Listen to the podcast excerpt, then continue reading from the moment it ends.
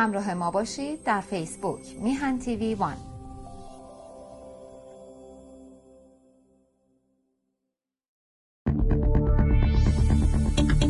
برنامه های ما را ای خاکت سر چشمه هنر دور از تو اندیشه بدا پاینده مانی کجا بدان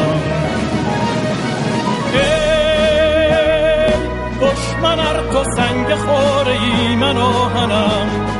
جان من فدای خاک پاک میهنم. مهرت وطن شد پیشم. دور از تو نیست اندیشم. در راه تو کی ارزشی دارد این جان ما؟ پاینده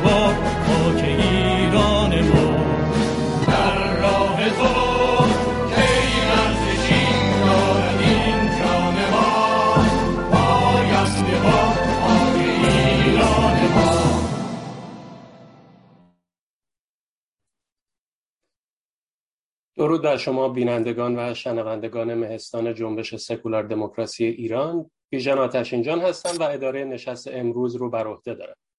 امروز آقای حسین علیزاده مهمان مهستان هستند و عنوان سخنرانی ایشون هست سفر بایدن و پوتین به منطقه قلتیدن رژیم اسلامی در دفاع از حرم دو. جناب علیزاده دیپلمات و کاردار پیشین ایران در فنلاند با 22 سال سابقه کار در وزارت امور خارجه هستند. قبلا مهمان مهستان بودند و با خوشومدگویی به ایشون ازشون خواهش می‌کنم با یک معرفی مختصر برنامه رو شروع کنند جناب علیزاده بفرمید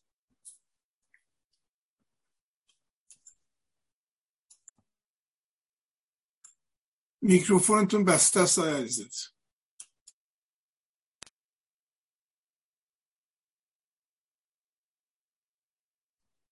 آیا علیزاده میکروفونتون بسته است.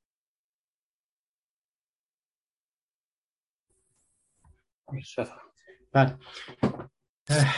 درود مهر بسیار زیاد خدمت یکی که گرامیان و باشندگان در مهستان جنبش سکولار دموکراسی. برای من افتخاری هستش که برای بار دوم در امسال در این سال روان در خدمت شما باشم. پیش از این در دیویست و هفتمین نشست مهستان میهمان بودم با عنوان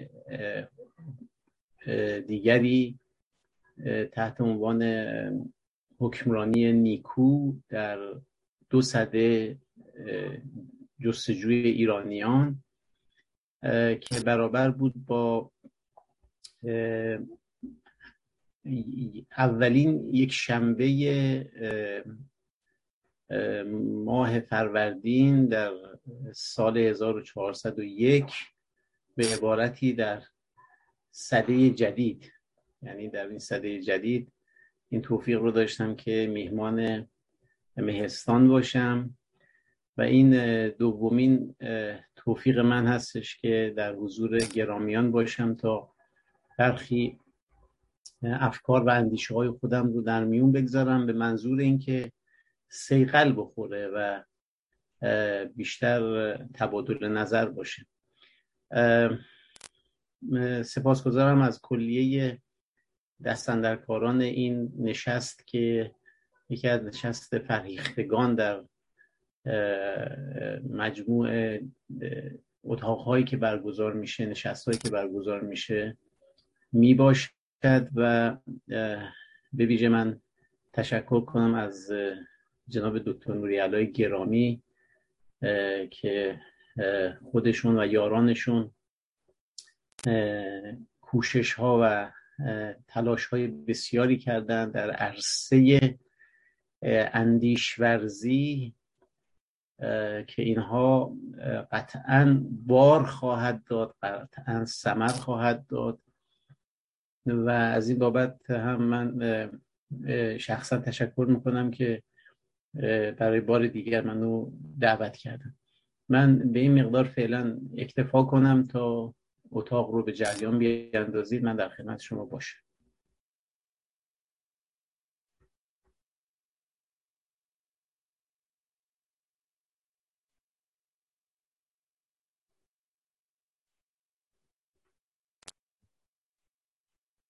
خواهش می‌کنم. متشکرم از شما. تشکر می‌کنم. عنوان سخنرانیتون رو عرض کردم برای شنوندگان و بینندگان. با منتظر سخنان شما هستیم و پس از اتمام سخنان شما به پرسش دوستان از داخل مهستان و خارج از مهستان با پرسش دوستان ادامه میدیم برنامه. اجازه می‌خوام که آغاز این صحبت رو با چند شعر بسیار غنی و نقض آغاز کنم که خیلی برای من لذت بخش هستش. دوست دارم این لذت رو با شما هم در میون بگذارم. شدم گمراه و سرگردان میان این همه ادیان میان این تعصب ها میان جنگ مذهب ها یکی افکار زرتشتی یکی افکار بودایی یکی پیغمبرش مانی. یکی دینش مسلمانی یکی در فکر تورات است یکی هم هست نصرانی. هزاران دین و مذهب هست در این دنیای انسانی. من از اقرب نمی ترسم ولی از نیش می ترسم من از گرگی که رفته در لباس میش می ترسم بسی خوردم فریب نارفیقی ها در این دنیای دون پرور فدای همت بیگانگانم من. ولی از خیش میترسم. ز بس که بیوفایی و درنگی دیدم از مردم نامرد چنان آهوی وحشی بیابان از پس و از پیش میترسم. من از شمشیر و رو در رو که دشمن زد نمی ترسم از آن خنجر که بر پشتم زند هر بار می ترسم مرا پروایی از بیگانگان و دشمنانم نیست. من از یاری که شد همراه با اغیار می ترسم من از اغرب نمی ترسم ولی از نیش می ترسم ندارم شکوه از بیگانگان از خیش می ترسم ندارم وحشتی از یوز و ببر و حمله شیران.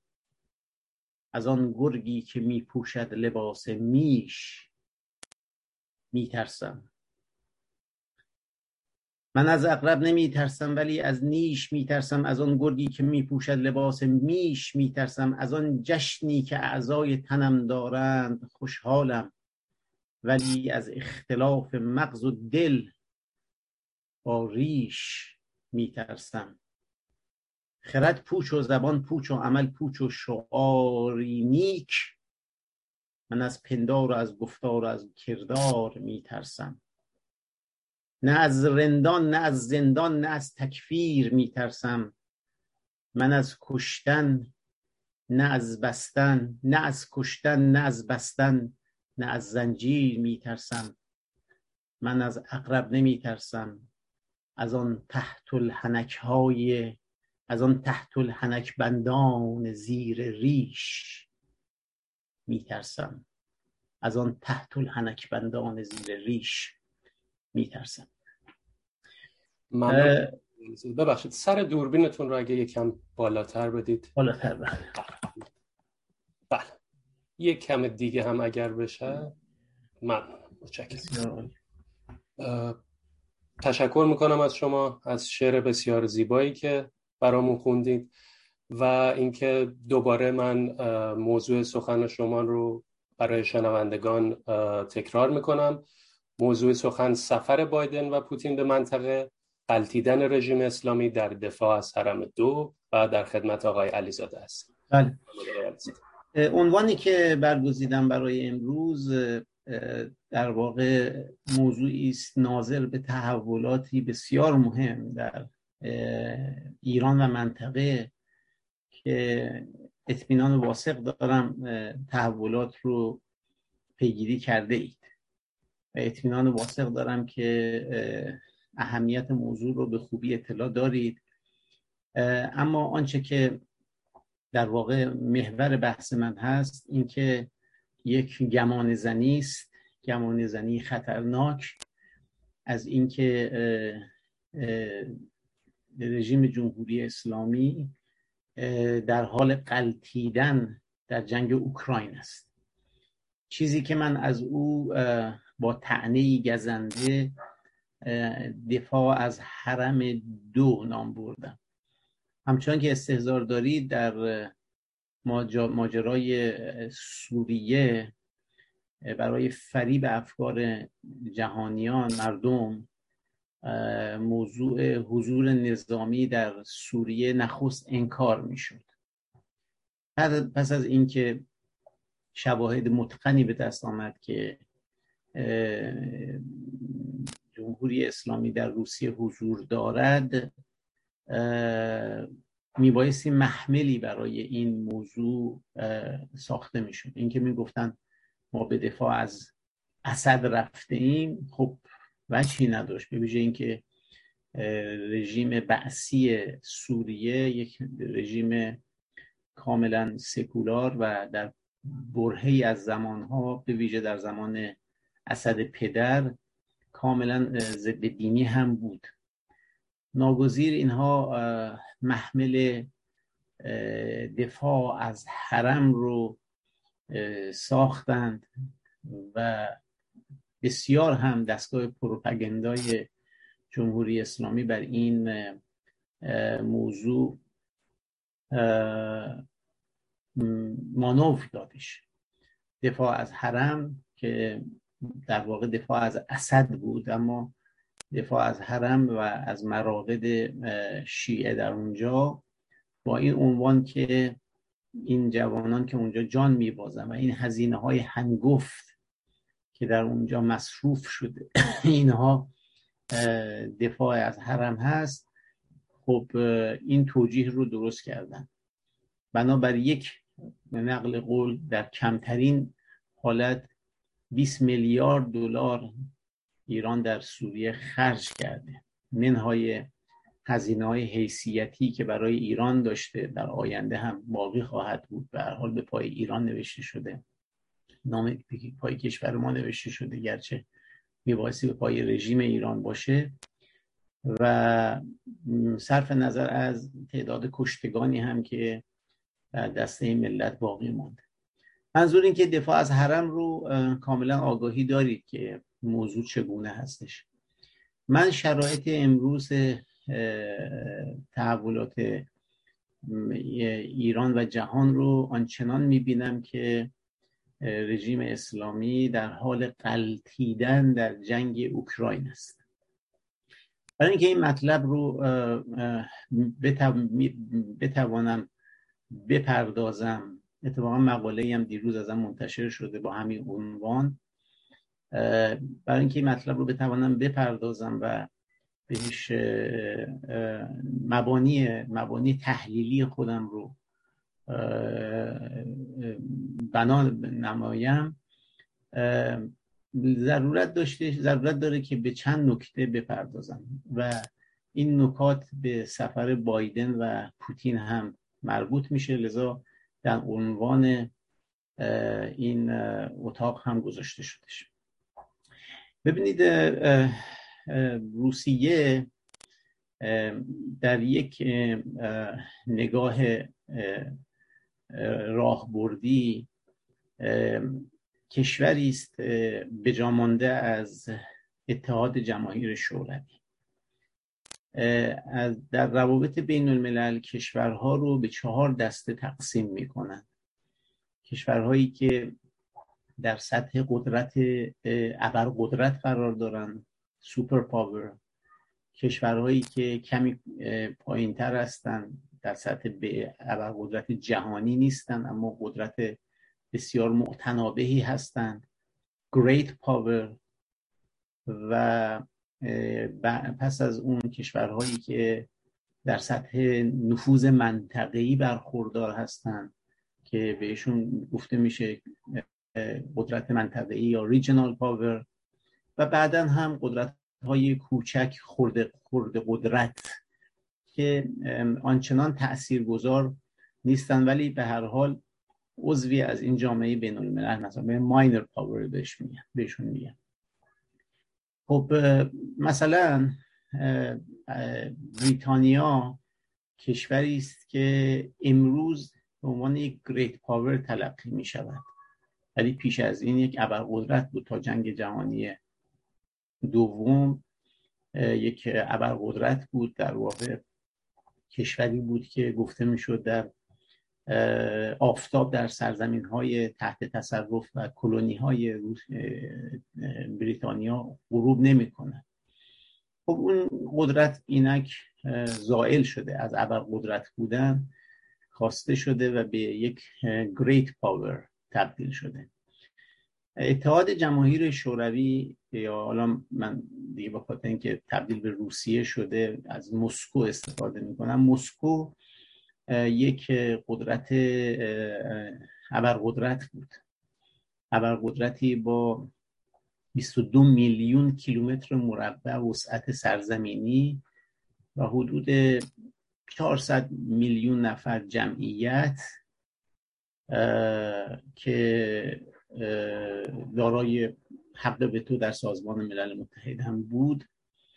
این کشور دچار تلاشی شد که من همین پیشبینی رو برای نظام جمهوری اسلامی هم می‌کنم. در جای دیگه بحث کردم که قطعا سرنوشت انقلاب روسی انقلاب بلشویکی در انتظار انقلاب اسلامی هم خواهد بود. این رو درش تردیدی ندارم. مبانی تحلیل رو هم در جای دیگه بحث کردم. حالا فعلا بهش نمی‌پردازم. ولی این قدرت جهانی به تحولات داخلیش نه فشار خارجی نه به صلاح جنگ خارجی نه تحولات داخلی رفتن رهبران نسل اول آمدن رهبران نسل جدید اقتصاد ویران نظام بسته و دلایل دیگر موجب شدش که از یک قدرت جهانی تبدیل به یک قدرت یک great power بشه از ابر قدرت تبدیل به great power بشه. خب هم‌اینک پس روسیه در این وضعیت قرار داره. آقای پوتین به دنبال احیای همون ابرقدرت بودن هستش. همچنان که می‌دانید او در اندیشه های خودش خودش رو تزار جدید می‌بینه پتر کبیر می‌بینه و به دنبال احیای اون قدرت جهانی خودش هستش. برای اینکه این رو تحقق ببخشه خودش گفته از خودش کد میارم که خیلی تحقیرها دیده وقتی که اینک در سطح یک قدرت قدرت نیست و تبدیل به یک گریت پاور شده. جنگی که او به راه انداخته در اوکراین در تلقی من قمار بزرگی است که اگر از این جنگ سرفراز بیرون بیاید پیروزمند بیرون بیاید. روسیه کنونی را از یک great power تبدیل به یک super power خواهد کرد. ارتقا خواهد کرد. و اگر شکست بخورد و اگر شکست بخورد سرافکنده باشد تردیدی نباید کرد که روسیه از یک great power تبدیل به regional power میشه قدرت منطقه‌ای خواهد شد. قدرت منطقه‌ای یه چیزی مانند ایران. ایران به دلیل ژئوپلیتیک و ژئوانرژیک و geo-economic که در ذات این کشور وجود داره یک قدرت منطقه است. حالا فارغ از اینکه چه کس چه نظامی در این کشور بر قدرت باشد ایران یک قدرت منطقه‌ای تلقی می شود که امکان اینکه ترقی پیدا کنه و تبدیل به یک great power هم بشود در ظرفیت های این کشور وجود داره. به هر حال امروز ایران یک یک regional power قدرت منطقه است.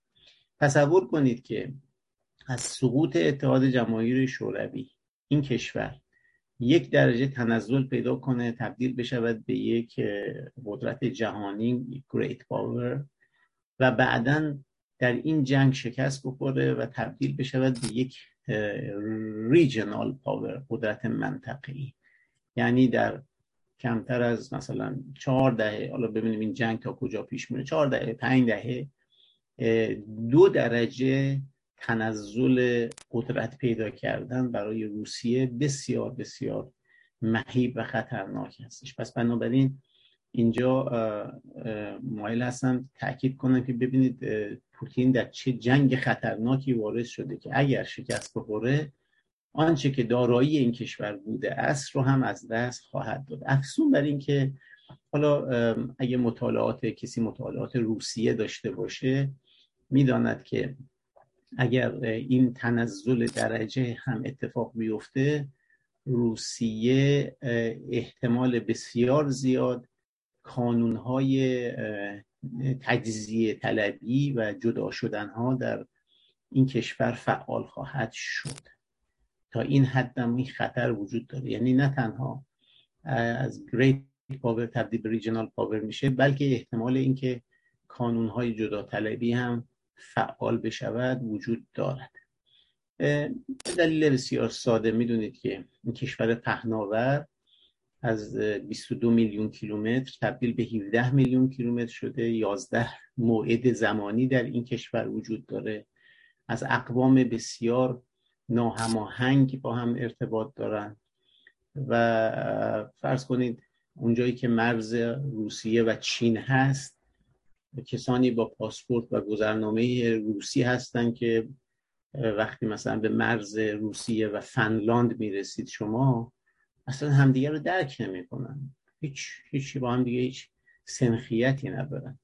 اینها فقط به زور و قدرت دولت مرکزی به هم پیوسته هستند و اگر این تحول مهم اتفاق بیفته که امیدواریم اتفاق بیفته امیدواریم که سرشکسته بشود روسیه این احتمال اینکه حتی کانون های جدایی طلبی در این کشور فعال هم بشود می رود به حال این بحث ما امروز زیاد در مورد روسیه نیست اما ارتباط این بحث با ایران برای ما اهمیت داره.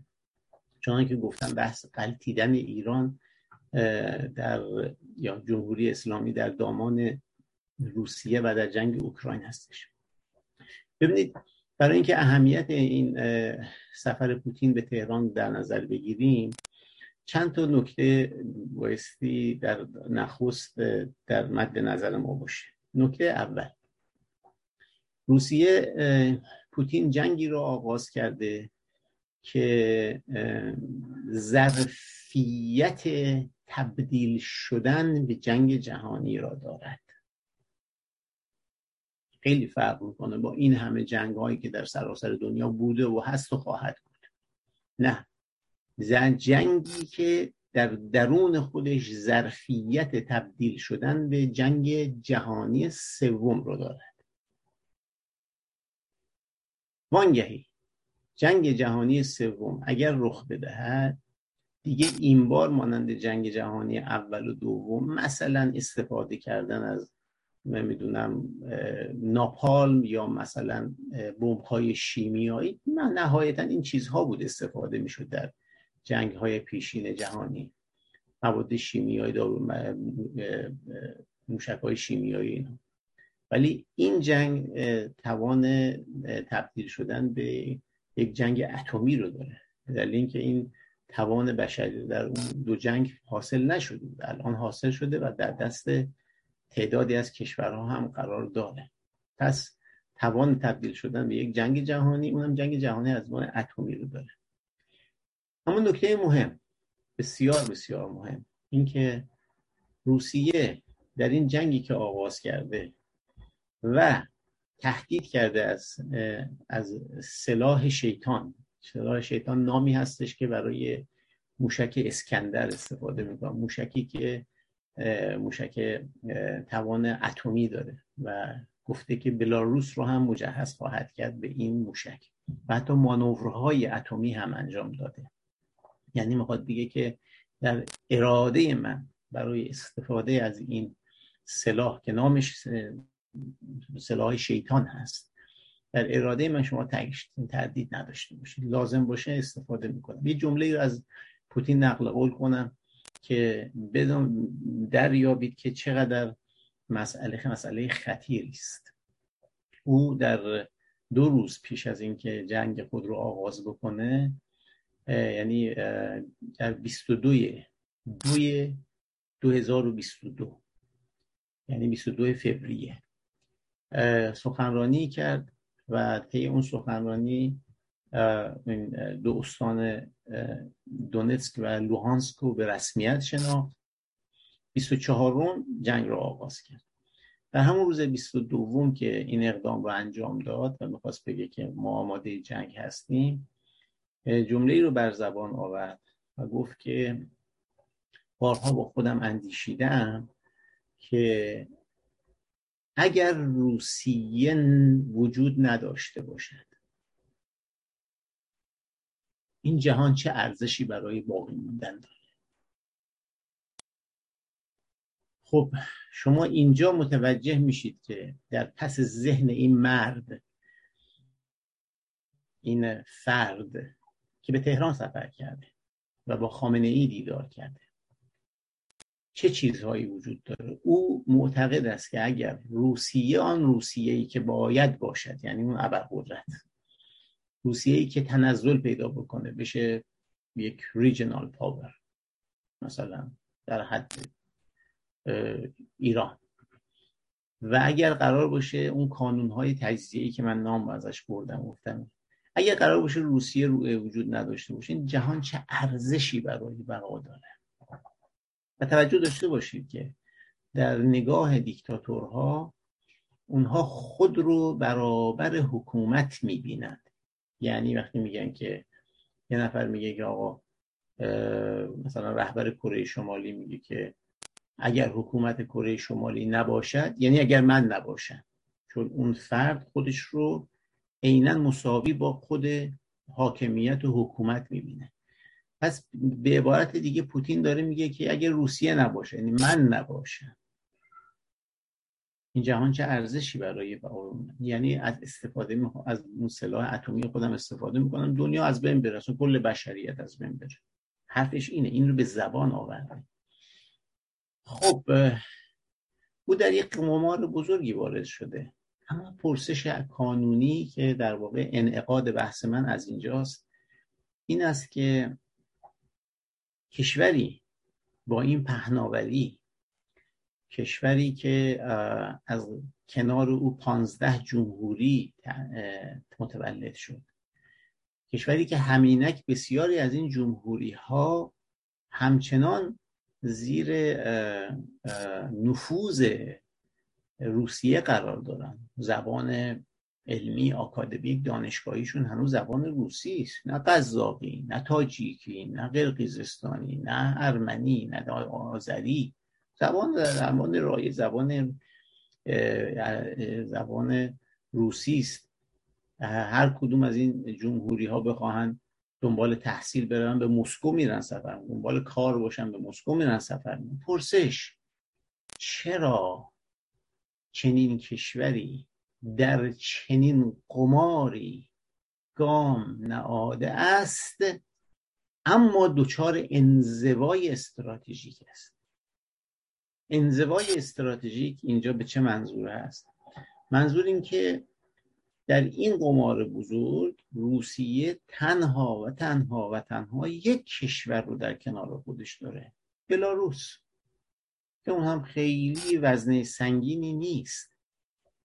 همین چند ماه گذشته بود که در قرقیزستان یک کودتایی یا آشوبی شکل گرفته بود که اگر اون آشوب ادامه پیدا می‌کرد دولت کنونی متمایل به مسکو سقوط می‌کرد. در عرض یک روز نیروهای واکنش سریع روسی وارد عمل شدن معترضین رو سرکوب کردن وضعیت عادی شده قرقیزستان. چرا امروز قرقیزستان در چنین جنگی که پتانسیل یک جنگ جهانی سوم شدن را دارد در کنار روسیه نایستاده چرا قزاقستان نایستاده چرا تاجیکستان نایستاده ارمنستان که در جنگ سال گذشته میان ارمنستان و آذربایجان اگر نبود مداخله روسیه قطعا آذربایجان تمام قرباق رو تصرف میگن می‌دونی که بخشی از قرباق رو تصرف کردن روسیه دیگه اجازه ندادش و نیروهای خودش رو در اون بافر زون یا اون منطقه حائل قرار داده که دعوا بین آذربایجان و ارمنستان بالاتر نگیره. خب امروز چرا ارمنستانی که می توانست کشور شکست خورده کاملا شکست خورده حتی اصلا از روی صفحه نقشه جغرافیا محو بشه می‌شد. اینقدر قدرت داشتش رو آذربایجان در همکاری با ترکیه. که حتی ارمنستان رو محو کنه از روی نقشه. اما نشده به دلیل اینکه پوتین کمکش کرده. چرا ارمنستان در کنار روسیه نایستاده در این جنگ؟ باز بذارید مثال دیگری بزنم. ببینید در عرصه جنگ روسیه گفته بود که پوتین اعلان کرده بود که ما سریعا کیف رو اشغال تصرف خواهیم کرد و عاملان این بیثباتی و تهدید برای روسیه رو محاکمه خواهیم کرد. خب کیف صعود نکرده. پس اون اهداف نظامی که روسیه برای خودش در نظر گرفت بود تحقق پیدا نکرده. جنگ وضعیت جنگ فرسایشی پیدا کرده. این خیلی معنی داره. جنگ فرسایشی جنگی هستش که شما توان پیشرفت ندارید ولی در این حال دارید هزینه های سنگین رو پرداخت می‌کنید. روزانه بیش از یک میلیارد دلار یعنی با طلوع خورشید با طلوع خورشید روزانه یک میلیارد دلار این جنگ برای پوتین هزینه داره. حالا تصور کنید که این جنگ طولانی بشه و من تصور می‌کنم که استراتژی آمریکا و ناتو در این جنگ این هستش که جنگ رو برای روسیه فرسایشی کنن. چون می‌دانن که خب به حال قدرت بزرگی هستش. ولی این قدرت بزرگ بحث تصرف مواضع نظامی یک چیز است و بحث تثبیت مواضع نظامی چیز دیگری است. اینکه شما این مواضع رو رفتید گرفتید. با تازه با کم هزینه هم نبوده.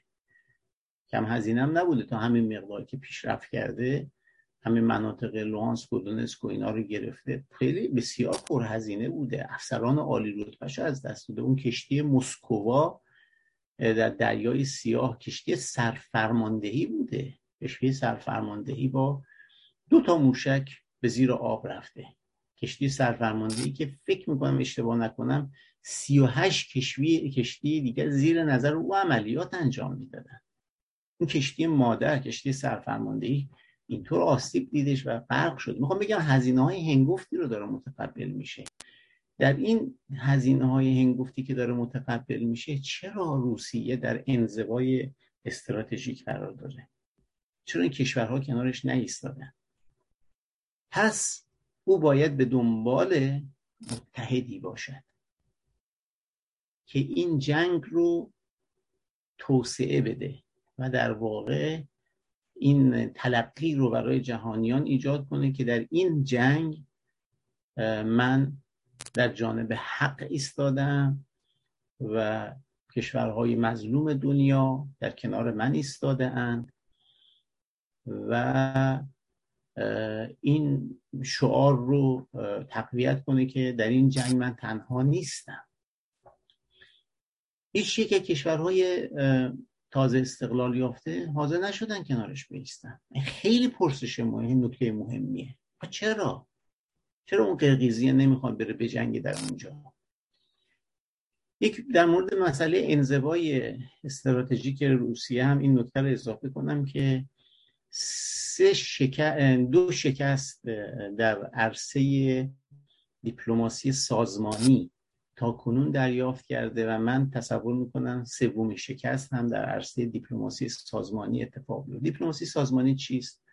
دیپلماسی سازمانی این است که کشوری اهداف خود رو هر آنچه که اهدافش هست از از درون یک سازمان منطقه‌ای یا بین المللی ما سازمان های منطقه‌ای داریم سازمان های بین المللی داریم. شما اهدافتون رو از طریق اون سازمان انجام بدید. ما مثلا هدفتون رو از طریق سازمان ملل انجام بدید. از طریق یونسکو یونیسف. مثلا سازمان همکاری اسلامی اتحادیه عرب شورای همکاری خلیج. از طریق یک سازمانی شما اهدافتون رو به جلو ببرید میگن دیپلماسی سازمانی. روسیه تا کنون دو ضربه در عرصه دیپلماسی سازمانی پیدا کرده. نخست اینکه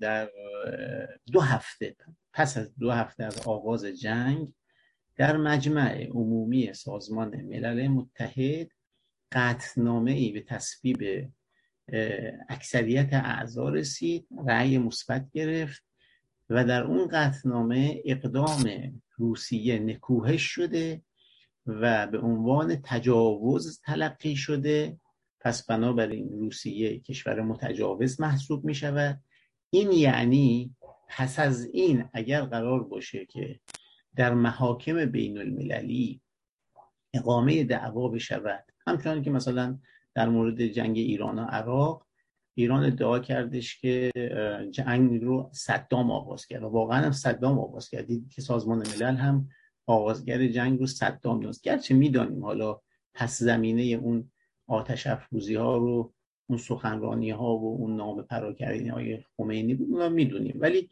از نظر حقوق بین الملل کسی که آتش را می افروزد او مسئول هستش. به قول قدیمی ها میگن فش بده فش بستون. او یا فش بده داده تو هم فش بده. اگه گفته سربازاتو از سربازا تو هم بگو سربازاتو بیار بیرون. از این کار زیاد میشه. ولی جنگ رو آغاز کردن و مرزها رو شکستن اصلا قابل پذیرش نیستش. اینکه در مجمع عمومی از 193 کشور جهان 141 کشور رأی بدن که روسیه عمل تجاوز رو انجام داده. و این کار نکوهیده است. این خیلی معنی داره. ببینید کشوری در مجمع عمومی سازمان ملل متحد محکومیت گرفته. اون هم با عدد 141 کشور جهان. از 193 4 5 کشور دنیا که دارای صندلی و سیت هستند در سازمان ملل کشوری محکومیت گرفته که از بنیانگذاران همین سازمان ملل متحده. صدام حسین نیست. کشوری است که دارای حق وتو در شورای امنیت است و دارای کرسی ثابت در شورای امنیت این کشور توسط 141 کشور دنیا محکومیت گرفته شد بعد یک ماه پس از جنگ دوباره قطنامه دیگری در مجمع عمومی به تصویب رسید و اون قطنامه تعلیق عضویت روسیه در شورای حقوق بشر سازمان ملل متحد بود. که البته با آرای کمتر ولی به تصویب رسید. 93 کشور رأی دادن. رأی رأی دادن. مبنی بر اینکه روسیه تعلیق بشود در شورای امنی در, شورای حقوق بشر سازمان ملل متحد. گفتم احتمال سوم هم می‌دهم که این اینا این احتمال سوم هم بدم. همه اینا دارم توضیح میدم که این انزوای استراتژیک رو بتونم پرورش بدم در ذهن شما. بعد بگم که روسیه برای برون رفت از این انزوای استراتژیک به دنبال چه کسی رفته؟ چه چه طرحی رو دارن در میاندازن که اینجا هوشیاری ما ایرانی ها رو میطلبه. سومین احتمالی که من میدم برای شکست دیپلماسی سازمانی برای روسیه تحقق پیدا بکند رویدادی است که در پیش است. رویدادی که در ماه نوامبر در مالزی 20 اقتصاد برتر دنیا جی 20 اجلاس خواهند داشت. خب روسیه یکی از این 20 کشور اقتصاد برتر برتر دنیاست با یک و نیم تریلیارد دلار. البته یعنی یازدهمین اقتصاد جهان هستش. آمریکا با 20 تریلیارد دلار اولین کشور هستش. چین با 15 تریلیارد دلار دومین هستش. روسیه به حال یک و نیم تریلیارد. یعنی اقتصاد کوچکی است نسبت با این پهناوری. اقتصاد واقعا کوچکی هستش. اقتصاد بزرگی محسوب. ولی به حال جزو 20 کشور اقتصاد برتر دنیاست. به احتمال زیاد در این اقتص... در این اجلاسی که در مالزی برگزار خواهد شد یک اتفاقهای پرمهیبی رخ خواهد داد. دو احتمال داره. یا اینکه پوتین شرکت خواهد کرد یا شرکت نخواهد کرد. اگر شرکت نکند یعنی جا زده. همین دو سه هفته اخیر این اجلاس مقدماتی جی 20 در سطح وزرای خارجه برگزار شد که آقای لاوروف در اونجا شرکت کرد. تمام جلسه حمله به لاوروف بوده. این در سطح وزیر رفته شرکت کرده. تمام جلسه حمله به لاوروف بوده تا حدی که اون زیافت شامی که قرار بوده برگزار بشه لاوروف ترک کرده. زودتر جلسه رو ترک کرده و بعدا گفته که اینجا روسیه ستیزی حاکم بوده. روحیه روحیه ستیزی روسیه ستیزی حاکم بوده. خب اگر که پوتین در این اجلاس شرکت بکنه رهبران جهان که همه هم از دستش دلخور هستن بهش حمله خواهند کرد. اونم بایستی جلسه رو ترک کنه. اگر حاضر نشود پس جا زده. اگر حاضر بشود یک جلسه بسیار داغی علیه او در حضور رئیس جمهور آمریکا فرانسه آلمان عربستان اینا همه پیش میاد. پس بنابراین من پیش بینی رو هم می‌کنم که در این انزوای استراتژیک از نظر دیپلماسی سازمانی هم در انزوا قرار گرفته. دو موردش رو اشاره کردم. مورد سوم هم احتمال بسیار زیاد میدم که رخ بده خب همه اینها رو گفتم که ببینیم که جنگی در ظرفیت جنگ جهانی سوم. رخ داده است که امیدواریم بیش از اینها نکشد و جنگی که احتمال این رو داره که تبدیل به جنگ اتمی بشود. جنگی که او تا اونجا پیش بینی کرده بود که دنیا چه ارزشی برای موندن داره. و جنگی رخ داده است که روسیه به جامانده از یک ابرقدرت با این همه عده و عده و کشورهایی که تحت نفوذش هستن تنهای تنها باقی مونده فقط یه بلاروس. اینجاست که او به دنبال یافتن یک همراه بوده است. من سفر پوتین به تهران رو در واقع یارکشی او می‌بینم برای جنگ اوکراین. این خبری که خیلی هم بولد شد. حالا چقدر راسته چقدر درسته چقدر دروغه نمی‌دونم. اون حالا بعدا خواهیم فهمید. مبنی بر اینکه روسیه از تهران داره پهباد خریداری می‌کنه. خب یک دستمایه ای شد برای حضرات ولایی این کلاب هاوس هم تشریف دارید. بله ما تکنولوژی پهبادیمون به کجا رسیده که یک کشوری به این بزرگی میاد از ما خرید می‌کنه؟ خب یه تفسیر از این مسئله است. ولی تفسیر دوم این که اگر این پهباد قرار باشه فروخته چون بعضی هم گفتم نه درو این صحت نداره. حالا کاری ندارم. اما این همکاری های نظامی که قابل تردید نیست بین تهران و مسکو اگر این خبرها صحت داشته باشه آیا واقعا روسیه به عنوان یکی از کشورهای بزرگ با اون انبار تسلیحات متنوع خودش که سلاح شیطان در دست مثلا منتظر این که چند تا پهباد ایرانی رو بخره؟ یا این پهپاد ایرانی رو خریدن یا امثال چون خبرهای دیگه هم هست مبنی بر اینکه برخی دیگر سلاح ها رو از ایران خرید مثلا فرض کنید یه فشنگ کلاشینکوف تولیدش در تهران از ایران ارزون تر هستش تا روسیه. اون سلاح هم روسیه دیگه. هم که کلاشینکوف یا اسم در درستش کلاشنیکوف هستش. حالا ما میگیم کلاشینکوف. این, موش، این چیز فشنگ کلاشنیکوف تولیدش در ایران خیلی ارزون تره مثلا تولیدش در روسیه. آیا اینها برای این هستش که مثلا جمهوری اسلامی جمهوری اسلامی تبدیل به یک قدرت قدرت نظامی شده و داره سلاح میفروشه؟ در تلقی من این نیست. در تلقی من این هستش که پوتین همچنان که پای ایران رو به روسیه گشود پای ایران رو به جنگ اوکراین می‌خواهد بگشاید. مستند سخن من هم چیزی که وزیر خارجه همین حکومت آمده اعلام کرد. حرفی در حد صحبت های جواد ظریف و اون نوار معروفش که او می‌گوید که چون روایتی که وجود روایتی که در در اذهان وجود داشت گفته می‌شد که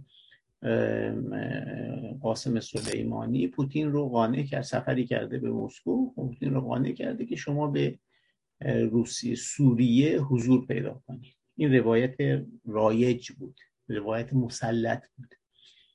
آقای ظریف آمد کاملا این روایت رو معکوس کرد. گفت خیر.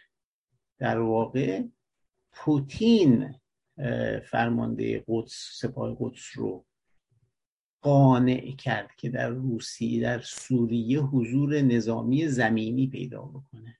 پوشش هوایی با جنگنده های روسی اون بالا بمب بریزی. یک دونه یک نفرم کشته نشد می‌دونی؟ در طول این سالها یک نفر روس کشته نشد. هواپیمای بالای سرشون که اتفاق بود. فقط یه هواپیماشون زده شد اونم توسط اسرائیل اونم اشتباهی زده شد بود. هم یه خط تلفات داشته اما در هیچ اتفاق نیفتاد.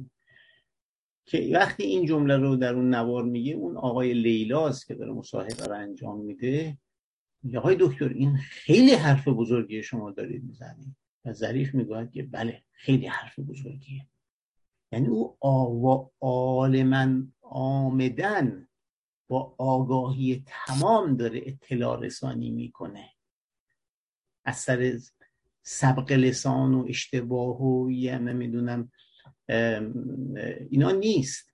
با عالما و آمدن داره اطلاع رسانی که ما در سوریه یه قرار نبود حضور نظامی داشته باشیم. این روسیه بوده ما رو در اونجا کشونده. خب.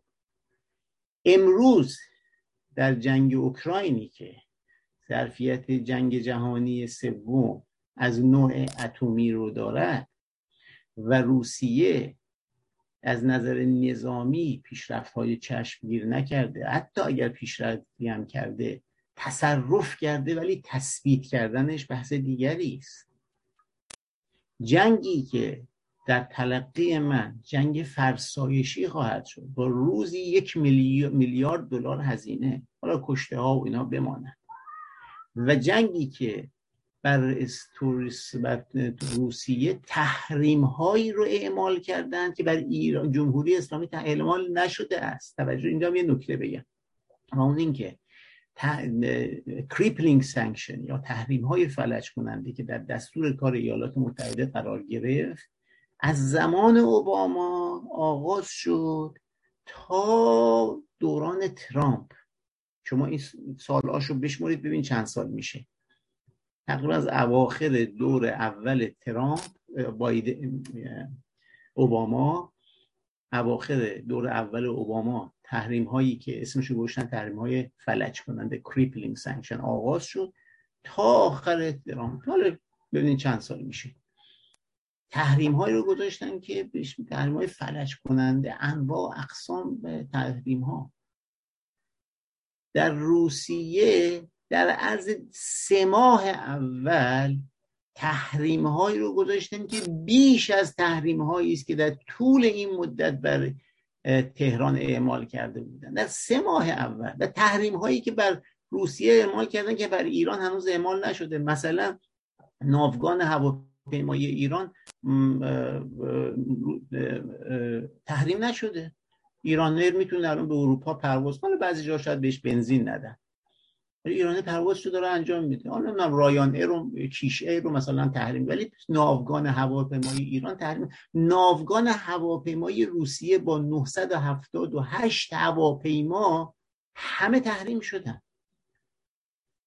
978 هواپیمای روسیه. یعنی هزار تا هواپیما شما بگید هزار تا همه تحریم شده یه نمونه از تحریم ها رو دارم برای شما میگم خب کشوری که در این تحریم های فلج کننده قرار گرفته و رتبه نخست رو گرفته یعنی ایران شده رتبه دوم.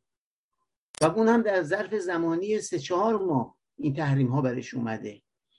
این کشور چگونه می‌تواند از این تنهایی استراتژیک بیرون برود؟ نه قرقیزستان نه قرقازستان نه تاجیکستان هیچ کدام کنارش نیستش. اینجاست که او به دنبال کشوری گشت تا در وضعیت مشابه خودش قرار بگیره و متاسفانه اون کشور ایران عزیز ماست. اینجاست نقطه کانونی بحث من. من نمی‌دونم می‌تونم اینجا یا برای شما اجازه بدید اگه می‌خوام سفر رو شیر کنم با مراجعه به نقشه. اگر که شیر شده به من لطفا بفرمایید که چند تا توضیح کوچکی ارائه بدم خدمت شما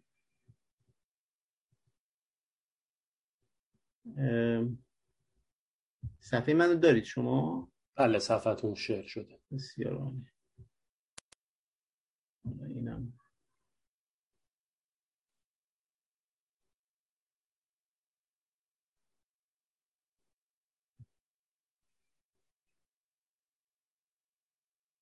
اگر بتونم.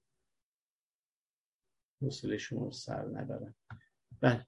خب ببینید روسیه می‌خواد تحریم ها رو دور بزنه. چرا سراغ ایران اومده؟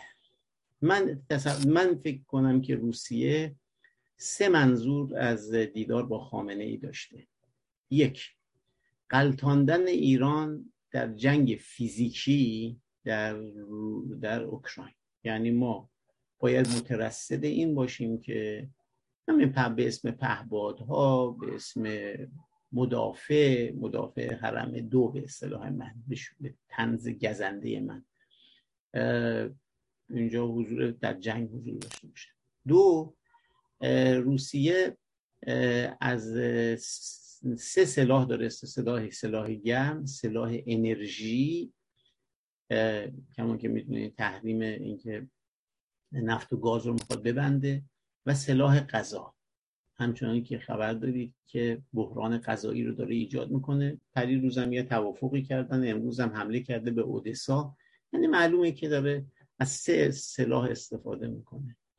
ولی خب این کشور به هر حال برای اینکه زنده بمانه بایستی به تحریم ها رو دور بزنه. برای اینکه تحریم ها رو دور بزنه روسیه سه, سه مسیر سه گذرگاه داره. گذرگاه اولش اینجا بالتیکه. دریای بالتیک رو شما اینجا می‌بینید اگر کرسر من رو شما می‌بینید می‌تونم شما می‌بینید کرسر من که فعال هستش الان. بله, بله. ببینید اینجا یه مرز کوچکی هستش اینجا. اینجا این خوا... اینجا این انگشته قرار داره این خاک روسیه است. 300 کیلومتر یعنی روسیه در دریا اینجا هم دریای بالتیک هستش که شما این دریا رو میایید طی می‌کنید به اقیانوس های آزاد پیوند پیدا این روسیه یه دونه 300 کیلومتر به دریا راه داره. پس اولین راهش به آبهای آزاد دنیا برای تجارت دریایی دریای بالتیک هستش. اما شما نگاه کنید دریای بالتیک اصلا گذرگاه خوبی نیست. به چه دلیل؟ به دلیل اینکه اینجا نروژ عضو ناتو هستش. سوئد و فنلاند تازگی تقاضای عضویت در ناتو دادن و خودشون احساس خطر می‌کنه اینجا هم سه تا کشور سبزی که می‌بینید لیتوانی لیت... استونی لیتوانی لاتویا من به این سه تا کشور رفتم. چون من زمانی که در فنلاند مسئولیت داشتم این کشور استونی هم زیر نظر من ما بوده در سفارت ما بوده. ما به اینجا هم سفر کردم به این دوتای دیگه هم رفتم. کشور کوچکی با یک میلیون جمعیت مثلا. این هم عضو ناتو هستن. پس ببینید این گذرگاه اصلا گذرگاه امنی نیست. یعنی دریای بالتیک اصلا دریای امنی نیست برای روسیه. که از اینجا بخواد تحریم ها رو دور بزنه. هر کدوم از این کشورها اراده بکنن می‌تونن کشتی های نفت و غذا همه رو می‌تونن توقیف بکنن. خب جنگ هم البته بالا می‌گیره. پس بنابراین این گذرگاه گذرگاه خوبی نیستش. دومین گذرگاهی که روسیه داره اگر بتونم گذرگاهی که داره دریای سیاه هستش. خب اینجا این بخش سفید رو می‌بینید شما.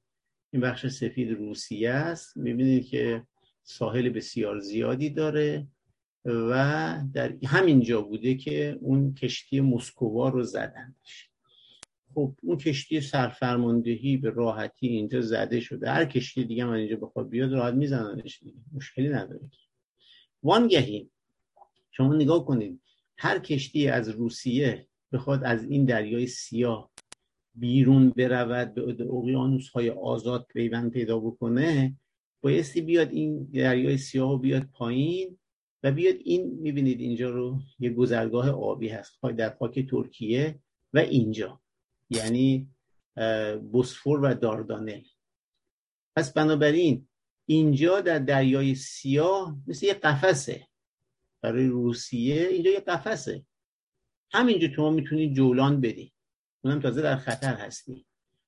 برای اینکه شما بخواید تجارت بکنی با دنیا تحریم ها رو دور بزنی شما میبایستی بیاید از اینجا از ترکیه و از این داردانل و اینا رد بشه خب ترکیه هم عضو ناتو هستش. درسته با شما نرد عشقی داشته ولی در نهایت اراده بشود این دوتا گذرگاه بسته میشه. خب اینجاست که نکته مهمی از نظر ژئوپلیتیک اتفاق افتاده. ژئوپلیتیک منطقه رو دقت بفرمایید. اینجا نقشه این گربه زیباست. این بالا می‌بینید روسیه Russia اینجا هستش اینجا دریای Caspian هستش اینجا هم خلیج فارس. خب ببینید روسیه چه از طریق دریا کالاهای خودش رو بفرسته به این بنادر ما در اینجا. و بعد از مرز زمینی از طریق قطار پیوند بده به اینجا چابهار. این پایین هستش. چابهار در دریای عمان. یا مثلا بندر عباس. بالاخره به این به اینجا برسه. کالای خودش رو وارد آبهای آزاد می‌کنه و از اینجا دیگه به دریا مرتبط میشه. همین هفته اخیر یه خبری اومد که برای اولین بار یه قطار قطار روسی. این قفقاز رو. این منطقه قفقاز دیگه. این منطقه قفقاز رو طی کرده. از این مرز ایران وارد شده. برای اولین بار. یک قطار روسی از طریق قفقاز وارد خاک ایران شده. یعنی چی؟ چرا اولین بار؟ چرا تا حالا روسیه قطار خودش رو نمیفرسته برای چی بفرسته؟ به دلیل اینکه داشت از طریق دریای سیاه یعنی زمانی که جنگ نبود همه چی آرام بود از طریق دریای سیاه داره معامله می‌کنه تجارت می‌کنه. از طریق بالتیک داره تجارت می‌کنه. اما الان که وضع هم بالتیک مسدود داره میشه هم دریای سیاه باید به دنبال یک گذرگاه دیگری باشه. گذرگاه دیگر ایران هستش. چرا حالا این مسئله رو من دارم اشاره می‌کنم؟ به دلیل اینکه اگه به جنگ جهانی دوم برگردید و اون اجلاس سران سه کشور اجلاس تهران که رهبران آمریکا و بریتانیا و شوروی در تهران در اون عکس معروف هستش اینها اراده می‌کنن که کمک رسانی کنن به روسیه مسیر کمک رسانی این بود که از جنوب ایران کمک ها ارسال بشه به شمال ایران و دارو، غذا، اسلحه به شوروی که زیر ضرب هیتلر قرار گرفته بود کمک رسانی بشه. در اون مقطع این ایده بسیار مؤثر واقع شد. جنگ رو برگردون روسیه مقاومت کردش هیتلر شکست خورد و ایران به نام پل پیروزی نام گرفت. ایران به نام پل پیروزی نام گرفت. از من اگر بشنوید در تلقی من امروز روسیه پوتین ایران رو دوباره به عنوان پل پیروزی داره نگاه می‌کنه. درک من این هستش که پوتین در این انزوای استراتژی که براتون تعریف کردم. و برای دور زدن تحریم هایی که نه از طریق بالتیک نه از طریق دریای سیاه راه امنی براش نیست راه امنی که براش وجود داره همین گربه زیبا و این پل پیروزی است. یعنی دوباره ایران تبدیل به این شده که کشوری باشه که برای روسیه بتوانه ممر گذرگاه کالاها و موادش برای تجارت جهانی باشه. من تلقیم این هستش که سفر پوتین به تهران به چند منظور می‌خوام جنبندی کنم. میفرمایید چند دقیقه شده تا الان من صحبتم از دستم رفته.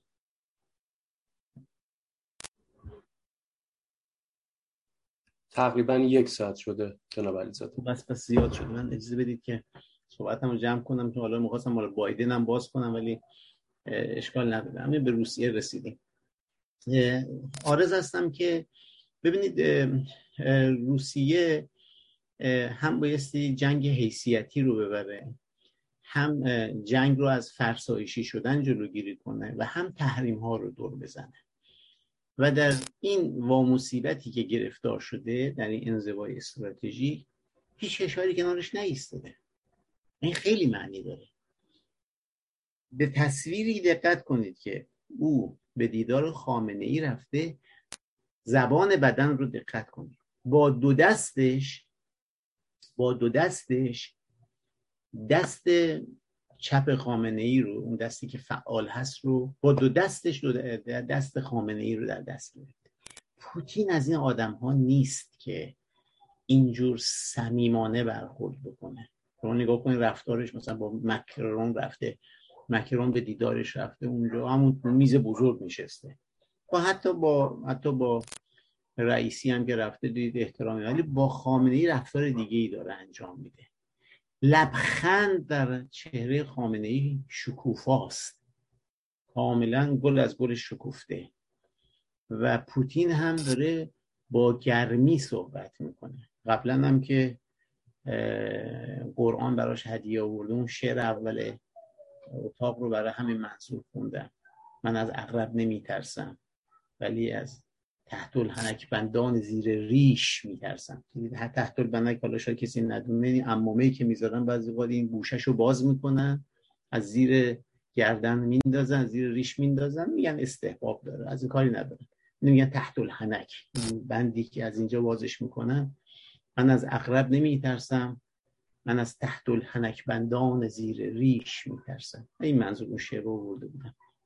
می‌خوام بگم که در این وضعیت خطیری که روسیه قرار داره که احتمال می‌رود که تبدیل به یک قدرت منطقه‌ای تنزل پیدا بکنه تبدیل به قدرت منطقه‌ای بشود در این تنهایی استراتژیک که قرار گرفته در این تحریم های سنگینی که در از سه چهار ماه روش وضع شده و رتبه اول رو قرار گرفته ای کاش می‌شد درباره تحریم ها صحبت کنم تا ببینیم چه فاجعه ای برای روسیه اتفاق افتاده و در انزوای ازنوای ساز... دیپلماسی سازمانی هم که توضیح دادم. دو قطنامه در شورای امنیت در, در مجمع عمومی سازمان ملل علیه صادر بشه و احتمالا در گروه جی 20 هم یا اخراج بشه یا فشار روش بیاد. چون می‌دونید که عضو جی, جی 8 هم بودش. روسیه جز جی 8 بود و بعدا به دلیل حمله به گرجستان اخراجش کردن. و جی 8 شد جی 7 احتمال این می رود که از جی 20 هم اخراج بشود می‌خوام بگم که اگه همچین ضربه هم بخوره بهش وقتی شما همه این ابعاد رو هم جمع بزنی یک راه برون رفت پوتین چیست؟ هیچ کشوری هم باش نیست همه راه بسته است.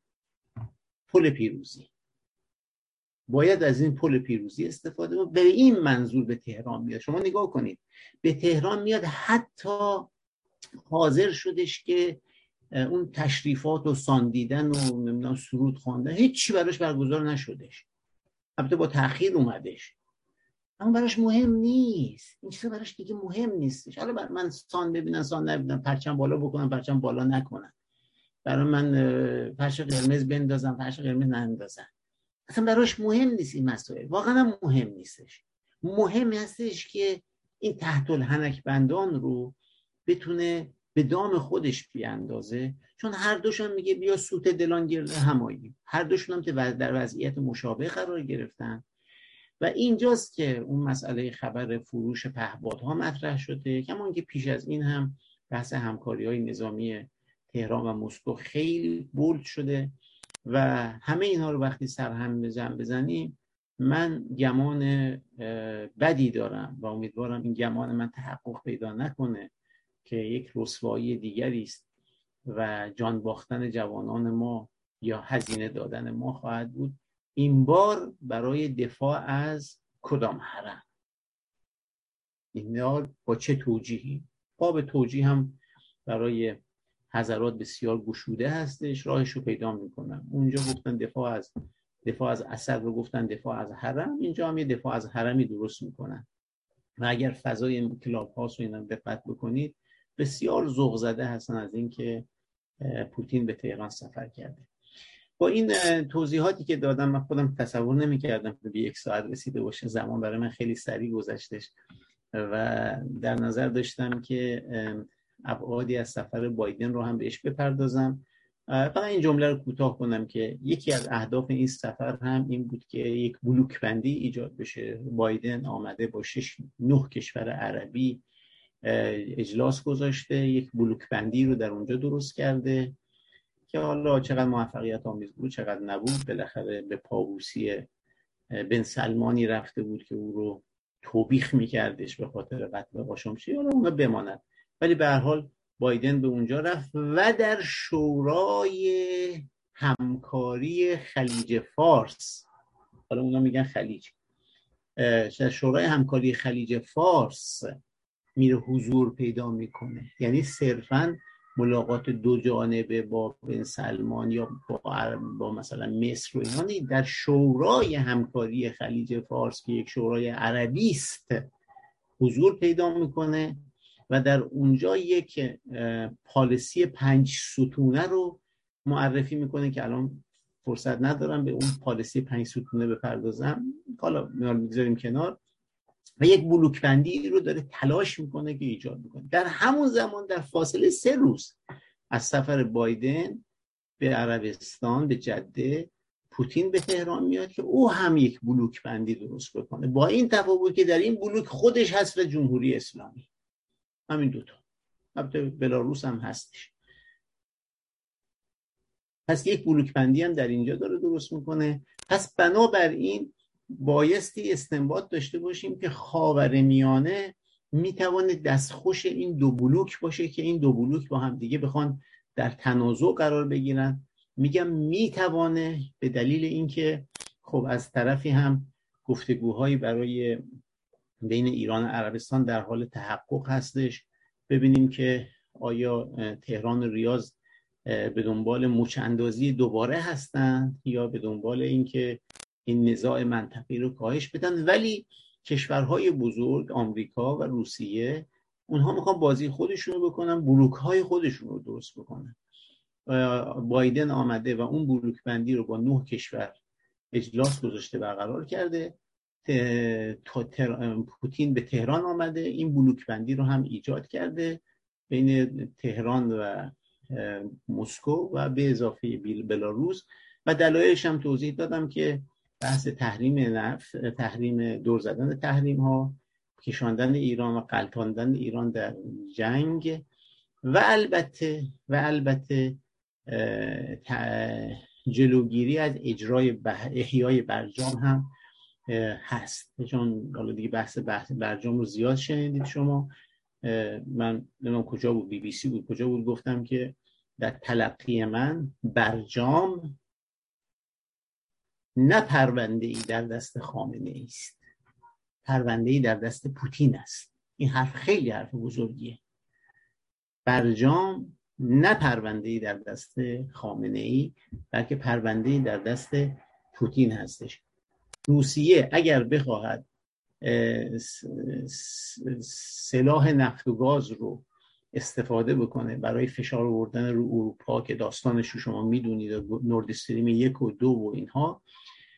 و پس بایستی جایگزینی برای نفت و گازش نباشه.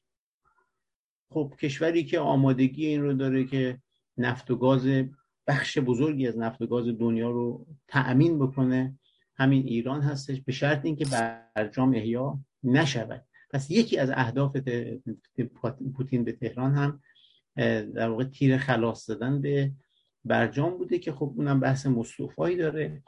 با این صحبت هایی که توضیح دادم جمله آخرم رو بگم و اون اینکه ما باید مترصد این باشیم که آیا خطر دیگری آیا ننگ دیگری آیا قرار هستش جوانان ما بار دیگر برای اون بار برای حسد این بار برای پوتین جان خودشون رو از دست بدن و هزینه های مالی و جانی در این حال حیثیتی در آخر سر به پای ایران می نویسند یعنی ایران در این جنگ در جنگ سوریه شرکت کرد. حالا بیا تا ثابت کن آقا یک نظامی در ایران اون زمان تحت الحنک بندانی اون زمان ها وجود داشتن رفتند و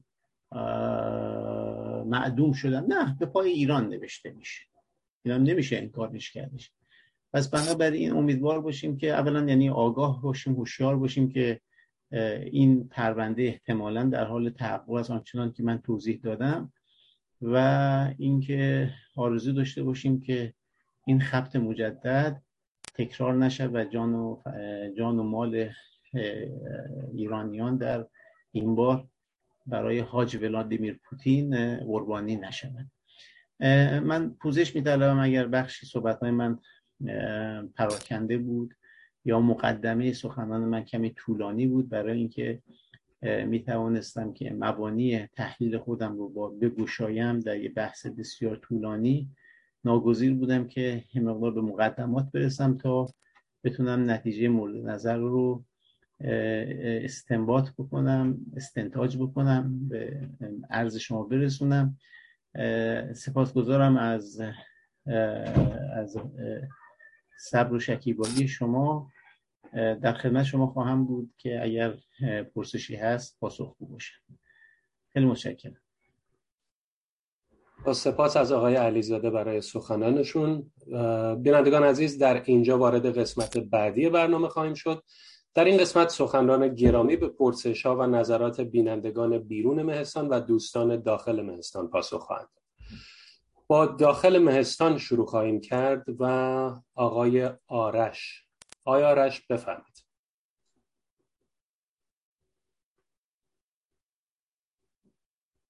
درود عرض ادب دارم خدمت همه حضار و عزیزان خصوصا جناب علیزاده عزیز. جناب علیزاده ما امروز شاهد زمین سازی روزنامه سپاه و کیهان برای مشارکت ایران در جنگ روسیه با اوکراین بودیم. پس از حمایت علی خامنه ای از حمله روسیه به اوکراین شریعت مداری در روزنامه کیهان مقابله روسیه با ناتو را بخشی از امنیت جمهوری اسلامی دونسته و روزنامه جوان وابسته به سپاه پاسداران نیز از دفاع مشروع و پیش دستانه و جهاد دفاعی نیروهای جمهوری اسلامی همراه با روسیه دفاع کرده و مواضع این دو روزنامه در حالیه که علاوه بر اعتراضهای قبلی درباره رویکرد جمهوری اسلامی در پیروی از روسیه موضع تهاجم روسیه به اوکراین نیز در هفته های اخیر به اعتراضها دامن زده. به نظر شما چقدر امکان مشارکت ایران در جنگ اوکراین وجود داره؟ در صورت مشارکت ایران منافع احتمالی جمهوری اسلامی چیست؟ با توجه به اینکه شما هم در سخنان خود فرمودید در جنگ سوریه حرمی وجود داشته اما اینک حرمی وجود ندارد چقدر همراهی نیروهای نظامی در این جنگ با جنگ سوریه قابل مقایسه خواهد و اگر این اتفاق رخ دهد در داخل کشور چه تحولی رخ خواهد داد؟ آیا اپوزیسیون توان جلوگیری از ورود ایران به این جنگ را دارد؟ سپاسگزارم. ممنون از شما آقای آرش. آقای علیزاده پاسخ شما رو میشنم بفرمایید. بله، بسیار پرسوانا عرض ادب دارم خدمت جناب آرش و قدردان هستم. پرسش بسیار دقیقی که اشاره کردم و حتی من رو به یاد انداخت که من از دیدار پوتین و خامنه ای صحبت کردم اون عکس رو تصویر کردم برای شما. اما در خود سخنان خامنه ای ورود نکردم. اتفاقا همین مقاله الان از من منتشر شده تحت عنوان دفاع از حرم دو جمهوری اسلامی زل سوم جنگ اوکراین. این مقاله از من الان همین دیروز منتشر شده. از حضورشون در اونجا گفتم جمهوری اسلامی داره میشه زل سوم جنگ یعنی در کنار بلاروس و روسیه. و در اونجا نکته ای رو بحث کردم که فراموشم شد در این بخش قبلی بگم. و اون سخنان خامنه ای در دیدار با پوتین سخنان واقعا هولناکی هستش واقعا سخنان هولناکی هستش. ببینید در اون رأیگیری که شده بود در مجمع عمومی که روسیه متجاوز است. قرار بود این رأیگیری بشه.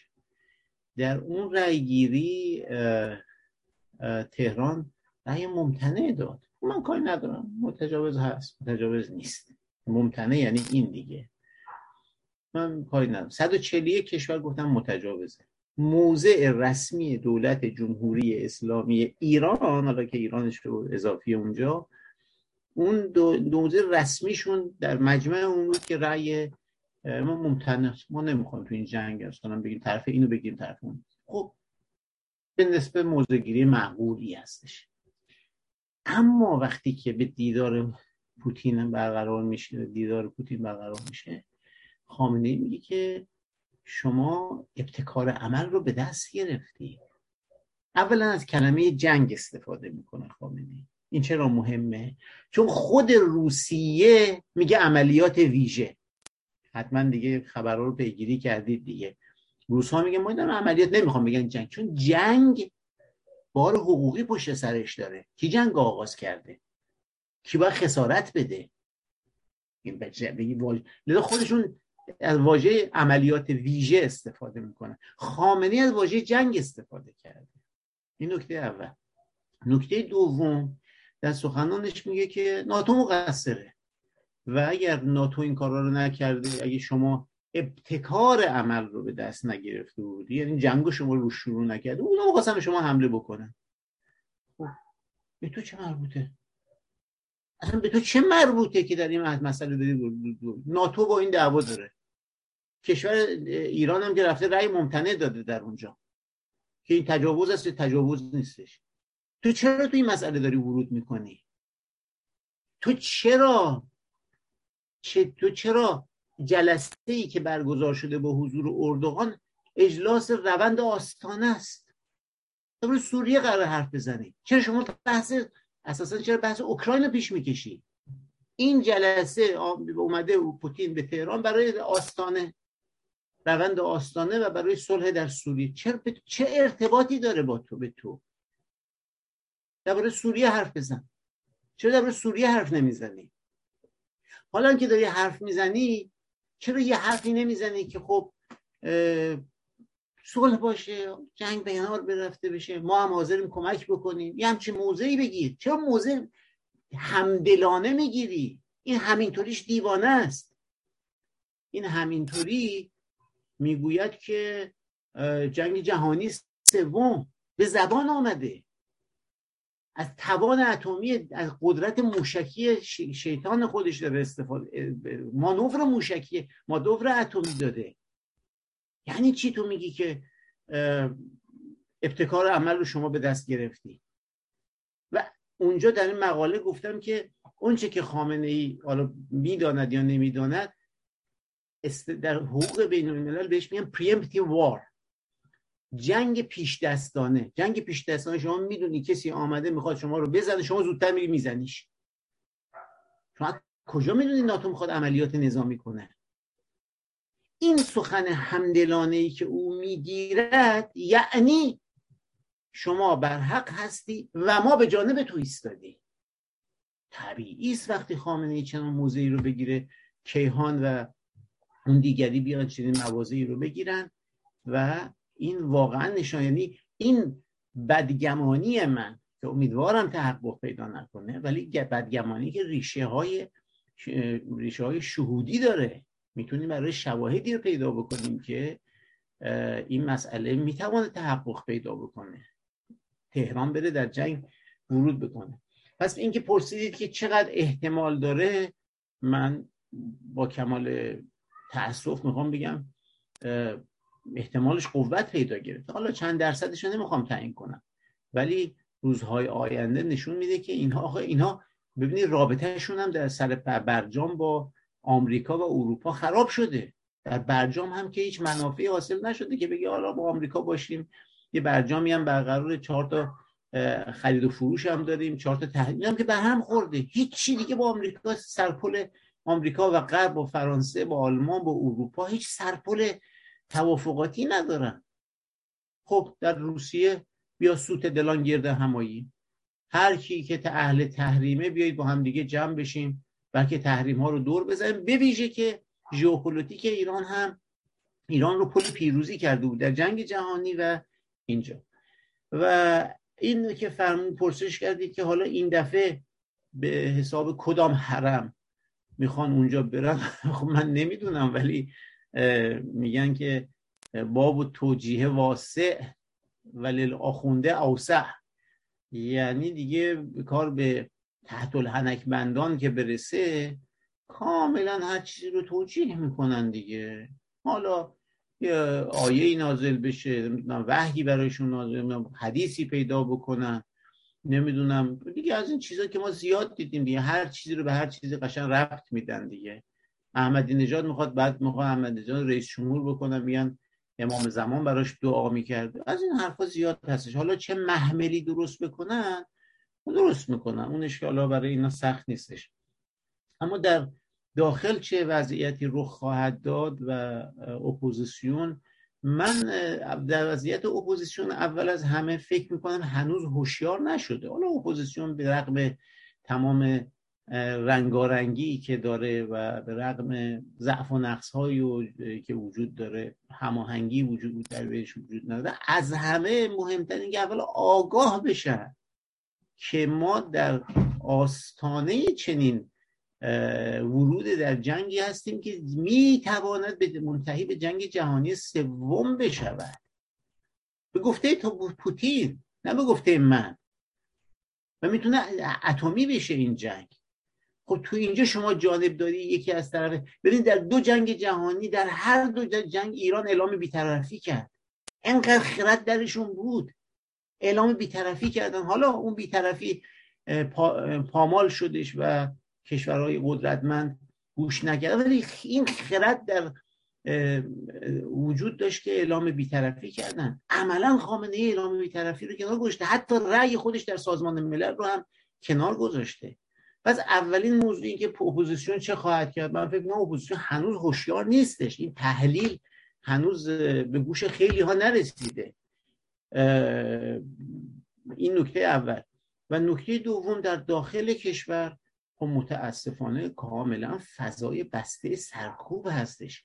ببینید همین بگیر و ببندها همین که چندین نفر رو گرفتن مسئله حجاب رو دوباره فعال کردن نمی‌دونم سرکوب هایی که انجام دادن. مثلا شما نگاه کنید آدم خودش می‌پرسه خب اینا چرا اومدن تایزاده رو گرفتن؟ اینکه همیشه داشته حرف می‌زده. چرا حرف هم چیزی بیشتر نمیدو نمی‌گفته. تا حرف حرف حرف. و چرا الان میان میگیرنش؟ اینکه او رو میان می‌گیرن اینکه هجاب مسئله هجاب رو گشت اینها همه پیام برای این هستش که مسئله سرکوب مسئله جدی است. ما کوتاه توش نمیاد حالا به بهانه سخنرانی باشه به بهانه اعتراضات باشه به بهانه هجاب باشه و با ابزار سرکوب هم توانستن کار رو پیش ببرن. بنابراین اگر اعتراضی هم شکل بگیره مگه مگه در زمان جنگ ایران و عراق اون زمان کیا بودن؟ بازرگان و اینها بودن دیگه. اومدن بیانیه صادر کردن که آقا اصلا برادر کشی کسی گوش کرد مگه بهشون؟ چه گوش نکرد. مگه الان کسی قرار به خامنه. و ضمن اینکه اینها میگن خب اگر ما با روسیه نباشیم با کی باشیم؟ بیطرف؟ مگه می‌تونیم بیطرف باشیم؟ خب آمریکا با روما داره فشار میاره. من آمریکا مگه بیطرفه که ما بیطرف باشیم؟ پس ناگزیر اینها راه خودشون رو این که در این قمار با پوتین هم نوا بشون که تمام تحلیل من روی این بوده و تا اونجایی که بتونم من دارم تلاش می‌کنم که این بحث رو جا بیندازم و این بحث رو تو کلاب هاستم البته نه به تفصیل امروز صحبت کرده امیدوارم که اگر این بحث مقبول شما هست بتونیم این رو لاقل جا بیاندازیم که چه خطری هستش و چه جوانهایی در اینجا قرار کشته بشه. چه جوانهایی باید کشته بشه. بله سپاسگزارم. پرسش بسیار خوبه با سپاس از شما آقای علیزاده. به خارج از مهستان میریم یک پیام داریم. آقای محسن تقوی از اتریش پرسیدن به نظر من خروج یک کشور از یکی از اردوگاه, از اردوگاه های شرق یا غرب و پیوستنش به اردوگاه دیگر کار آسانی نیست. آیا باید قبول کنیم که اکنون ایران ما به کلی به اردوگاه شرق پیوسته است؟ و آیا نه اینکه برای جبران آنچه انجام شده چیزی در حدود یک انقلاب لازم است؟ بفهمید آقای بله من دیر زمانی اعتقاد دارم که جمهوری اسلامی به اردوگاه شرق پیوسته به دلایل بسیاری قرارداد محرمانه 25 ساله با چین. چرا محرمانه؟ چرا محرمانه؟ قرارداد 20 ساله با روسیه. البته تجدید قرارداد 20 ساله روسیه. اینکه وزیر دفاع چین به ایران سفر کرده. چرا وزیر دفاع چین در ایران چرا سفر یه نکته بسیار مهم رو من بگم. آه این خیلی مهمه خیلی مهمه. درک من این هستش. جمهوری اسلامی در اردوگاه شرق قرار گرفته به دلیل اینکه در اردوگاه شرق دیگه بحث حقوق بشر که نیست که. شما با فرانسه بخواید بشینید بالاخره یه جا بحث حقوق بشر رو باز می‌کنه مثلا. با آلمان با آمریکا با هر کشور اروپایی. ولی با چین که خودش میدان تیانانمن رو درست کرده برای پوتین که آلکسی ناوالنی رو می‌گیره می‌دونه که باشه حقوق بشر مطرح نیستش. این نکته اول. نکته دوم. ببینید آمریکا بایدن در 15 اوت وقتی که کابل سقوط کرد با آمریکا اونطور سرفکنده و سراسیمه افغانستان رو ترک کرد. پس از اینکه دو تریلیارد دلار در این کشور خرج کرده بودن. دو تریلیارد دلار یعنی دو هزار میلیارد دلار هزینه کرده بودن. با سرفکندگی به اونجا میرن. چرا؟ پاسخشو بایدن داد.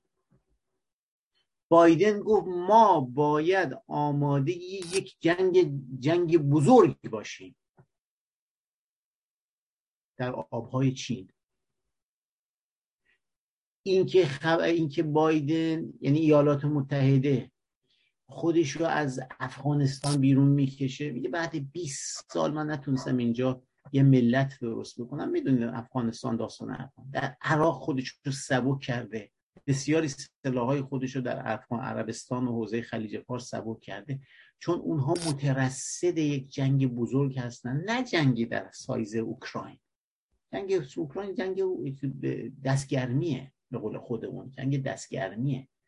جنگ اصلی در اونجا قرار اتفاق بیفته اون هم به دلیل تراشه های کامپیوتری یعنی اساسا بحث تایوان بحث اون تراشه های اون تکنولوژیش که در, در این جزیره تولید می شود و اگر این تراشه ها رو این تراشه های فکر می‌کنم بهش میگن نسل ششم رو خیلی وارد نیستم در این زمینه.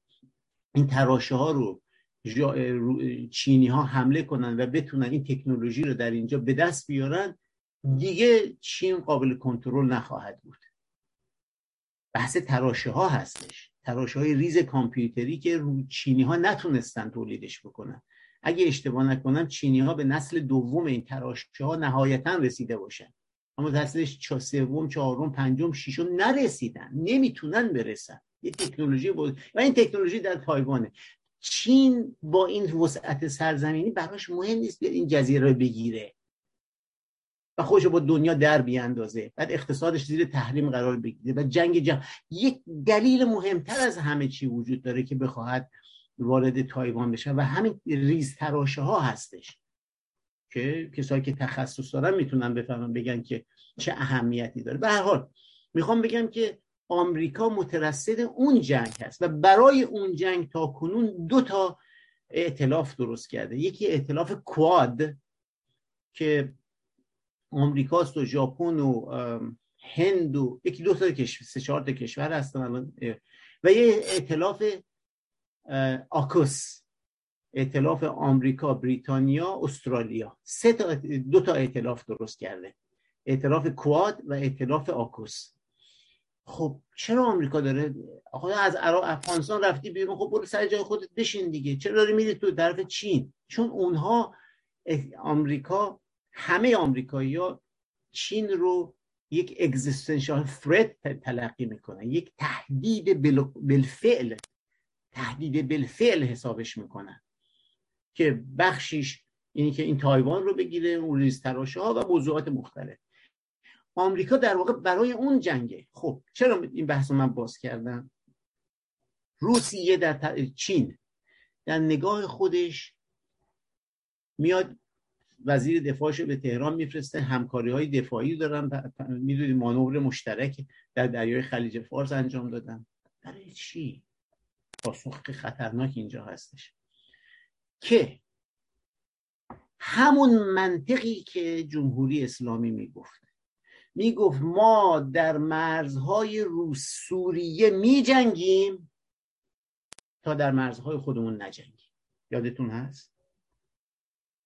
چرا شما در سوریه میجنگید؟ به خاطر در سوریه میجنگید که در مرزهای خودمون نجنگیم همین منطق چین هستش. که در جنگی که پیش بینی می شود تحقق بیابد بین دو قدرت بزرگ جهانی دیگه روسیه ضعیف نیست با یک و نیم تریلیارد. چینی که 15 تریلیارد تولید ناخالیسشه تولید ناخالص داخلیش هستش. آمریکا بیسته. قرار بین این دو فیل جنگ بشود از منطق چینی ها ما در خلیج فارس باید بجنگیم تا در مرزهای چین نجنگیم. ببینید من چه هر کجا رو دارم دست می‌گذارم. ببینید من کجا رو دارم دست می‌گذارم. اونم همین منطقو داره. اون چرا بایستی رو چینی ها بگه ما تو مرز خودمون بجنگیم؟ خب آمریکایی رو یه جای دیگه مشغولش کنیم. کجا بهتر از ایران؟ کجا بهتر از خلیج فارس؟ کجا بهتر از شاهراه نفت جهان؟ کجا بهتر از باب المنده؟ کجا به بهتر از آخوندایی که به دنبال نمی‌دونم اینکه جهان به هم بخوره تا امام زمان ظهور نماید. کجا بهتر از این حرفا؟ کجا؟ همون منطقی که اینها به خرج ما می‌دادن که در سوریه میجنگیم تا در مرز. همین منطق رو چینی ها دارن استفاده می‌کنن. و این خطر خطر بزرگیه که در جنگی که در مقیاس جهانی باشه حتی بزرگتر از اوکراین. ما قرار قربانیش بشیم. ببینید تحلیل های من تحلیل های تیره و تاری است من خودم می‌دونم این تحلیل ها تیره و تاره و من خودم آرزو می‌کنم که اینها رو در در کابوس باشم این حرفا رو دارم می‌زنم. چون اگر واقعیت باشه خطرناکه بسیار خطرناکه. بسیار خطرناکه. و اینها براشون مب... عبایی نیستش که یک ایران سوخته به تحویل بدن.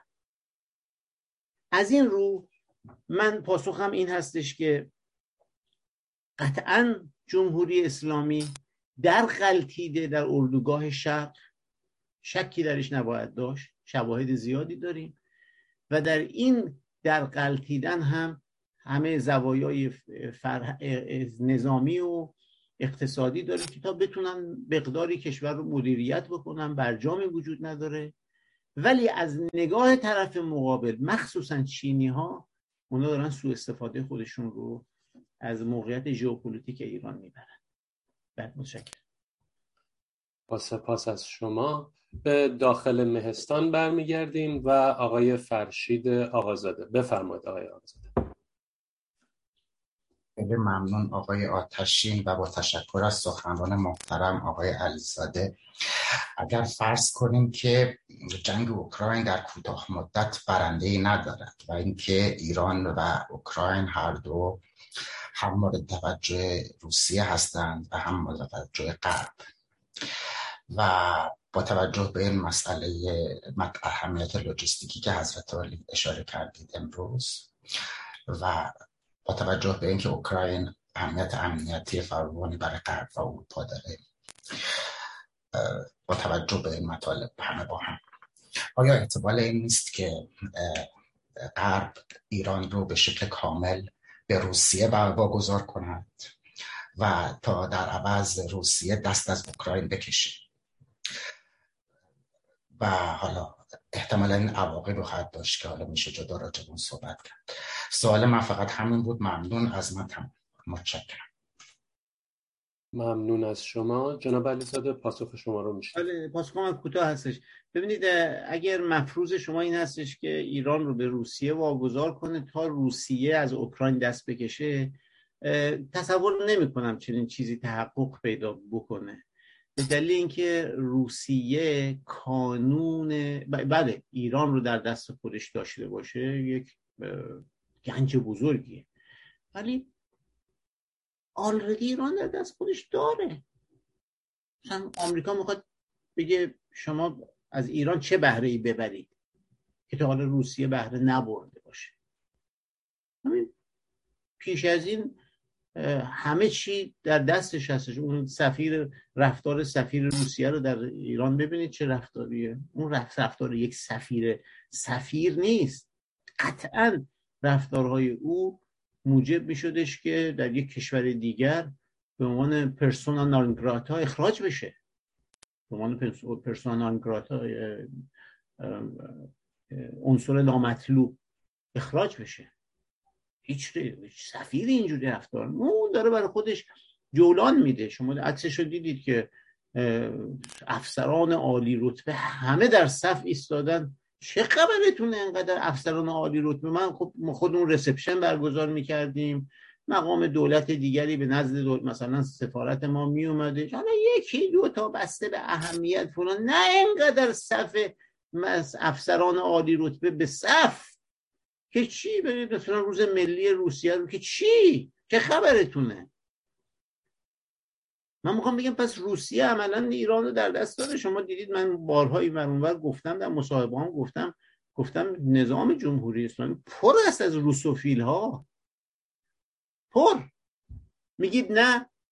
شما در نظامی که شما مثلا در زمان شاهنشاهی یک مقاله مثلا در دولت پادشاهی کسی می‌دونست در مقاله در روزنامه رسمی علیه آمریکا بنویسه؟ اصلا متصور نبود. چون ایران در دست آمریکا بود. قبلترش زمانی که انگلوفیل ها در ایران بودن. کسی میتونستش مثلا در یک رسانه حالا اون موقع بود رسانه های این چنینی که نبود. ولی کسی می‌تونست علیه آنگلوفیل های مقاله بنویسه توی سخنرانی کنه توی مسجدی توی منبری توی دانشگاه یه جایی مثلا صحبت نمی‌شد. نشون داره که اونجا آنگلوفیل ها بودن بعدش امریکن فیل ها بودن. دلیل اینکه الان روسوفیل ها در ایران باشه شما در یه رسانه رسمی نمی‌تونید یک مقاله علیه روسیه بنویسید تا بنویسید با توبیخت می‌کنن. پس ایران عملا در دست روسیه. اما اینکه برفرض هم اینو به اصطلاح تاخت تاخت بزنن. مثلا اینو بگیر از اوکراین بیرون. نه. به دلیلی که اوکراین حیثیتی شده برای روسیه. حیثیتی است. او میگه که اینا نئونازیستا هستن. من باید نئونازیستا ریشه هاشون رو بکنم. خب اگه الان جنگ رو کوتاه بیادش میگن که چی شد؟ از این نئونازیستا که هستن سر جای خودشون. تازه قدرت هم گرفتن. کلی هم اسلحه بیشتر بهشون تزریق شده. دارن پیوندهای خودشون با ناتو و اتحادیه اروپا هم ایجاد می‌کنن. تو چی بردی آخه؟ جوانه ما هم کشتی. دنیا رو به قحطی داری میاندازی. تهدید اتمی هم می‌کنی دنیا. چی رو بردی؟ نه فکر نمی کنم که روسیه قرار باشه که تاخت بزنه و از اوکراین اینطوری سرفکنده بیرون بیادش. با تشکر از شما و پیام های خارج از مهستان میریم. من فکر کنم دو تا از پیام ها رو می‌تونم با هم بخونم چون تقریبا پیام مشابهی هست. آقای هوشنگ دانشورز از نیویورک نوشتن از آنجا که یکی از مهارت های حکومت اسلامی فرستادن جوانان کشور برای شهید شدن در به قول خودشان جبهه های نبرد حق و باطل است.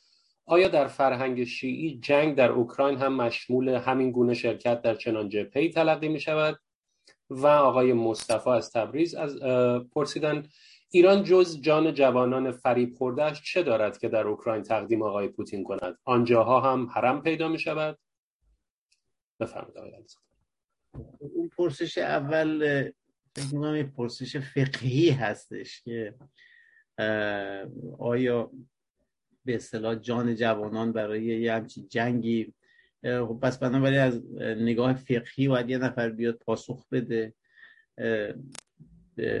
در صلاحیت من نیست. ولی کاری نداریم. دیگه فقه هم به بازی گرفته شده. مرجعیت هم به بازی. اون کتاب ابتزال مرجعیت رو بخونی. کتاب ابتزال مرجعیت. مرجعیت رو هم به مسخره گرفته آخه کسی که تحصیلات نداشته یه دفعه آیت الله میشه بعد یه دفعه آیت الله العظما میشه. بعدا این آقای این فتوای این بعد فتوای همه مراجع دیگه اولویت پیدا می‌کنه. اصلا مسخره کردن مرجعیته. خب در چنین فضایی ضرورت داشته باشه حکم جهاد صادر بکنه. خود خامنه ای خب تدریس درس خارج داره. اتفاقا از یه زاویه جالب این پرسش.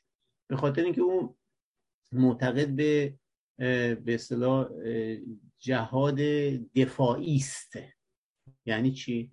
یعنی اگر که کیان اسلام بالا با ادبیات خودشون توضیح دارن میدن مورد حمله قرار بگیرن چون اعلام جهاد می‌کنه چرا؟ جهاد ابتدایی یعنی ما اعلام جهاد کنیم بریم بجنگیم اینو میگن جهاد ابتدایی. اونو بهش میگن جهاد دفاعی. چرا جهاد ابتدایی رو قائل نیست او؟ و بسیاری از فقها به دلیل اینکه میگن اعلام جهاد ابتدایی از ویژگی های معصوم است. معصوم معصوم یا پیغمبر یا امامان معصوم. اونها در حق در حقشون هستش. توانایی یعنی اولاد اونا فقط می‌تونن اعلام جهاد ابتدایی بکنن. خب چون در زمان غیبت هستیم یک فقیه به نیابت از امام زمان نمی‌تواند اعلام جهاد ابتدایی بکنه. پس چیکار می‌تونه بکنه؟ فقط می‌تونه اعلام جهاد دفاعی بکنه. این رأی فقهی خامنه است. گرچه من اعتقاد ندارم فقیه هستش ولی رأیش اینه. خب الان شما چرا داری میره تو روسیه به جنگی چرا شما می‌خوای تو روسیه به جنگی این کدوم جهاده؟ جهاد دفاعیه؟ مگه بهت حمله کردن؟ مگه اوکراین به تو حمله کرده؟ مگه ناتو به تو حمله کرده؟ که بگه خب حالا چون به من حمله کرده من من میرم بجنگم در کنار روسیه میشینم. اینم که اتفاق نیفتاده. همون مزحکه کردن فقه و نهاد مرجعیت که خب گفتم اون کتاب ابتزال مرجعیت رو مطالعه بفرمایید. ولی در کلیت حالا این باید متخصص فقه به این پاسخ به این پرسش پاسخ بده. و گفتن حرم حرم اونجا چه حرمی هستش؟ من, من نمی‌دونم چه حرمی هستش ولی وقتی توی ایران خودمون امامزاده تو متولد میشه. یعنی اصلا امامزاده میگن اینجا امامزاده خاک معمولی بوده امامزاده میشه بارگاه و حرم و فلان اینا. خب پیدا می‌کنن دیگه. اینا مشکل نیست براش محمل پیدا می‌کنن با سپاس از شما. به داخل مهستان برمیگردیم. آقای محمد فارسی بفرمایید. متشکرم و درود میفرستم خدمت تمام دوستان و تشکر از شما. مدیر جلسه و همچنین جناب علیزاده خیلی خوش آمدید و واقعا تحلیل بسیار جامعی که آدم نمی‌دونه در کجاش از کجاش سوال کنه و کدوم سوال داشته باشه. خیلی ممنون. ولی من یکی دو تا کامنت دارم.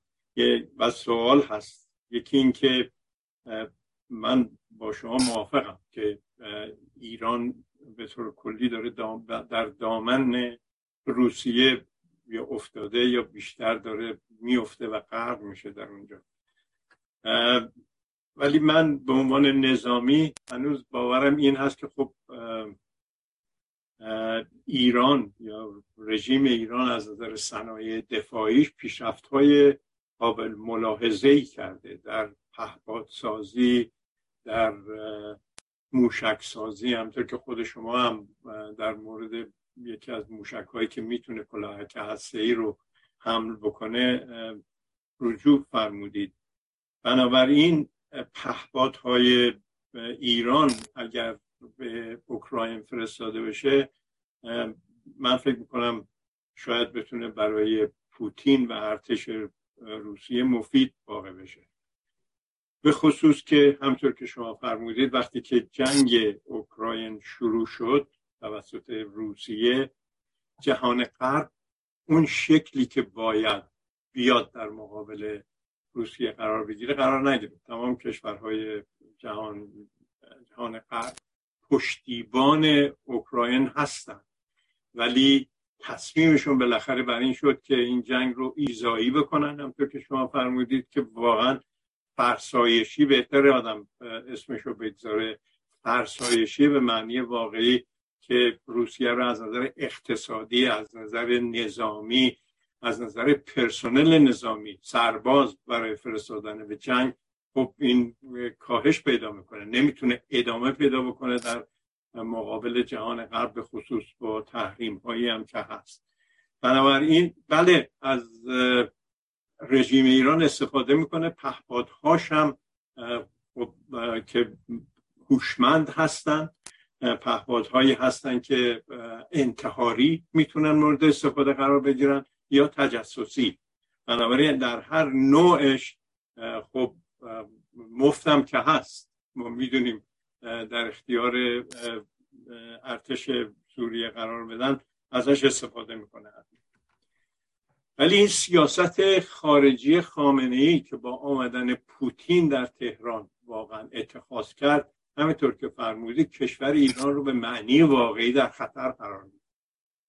این ایشون به پوتین همطور که شما هم فرمودید اصلا تبریک گفت که انتخاب جنگ همون لغت جنگ جنگ بر علیه اوکراین یک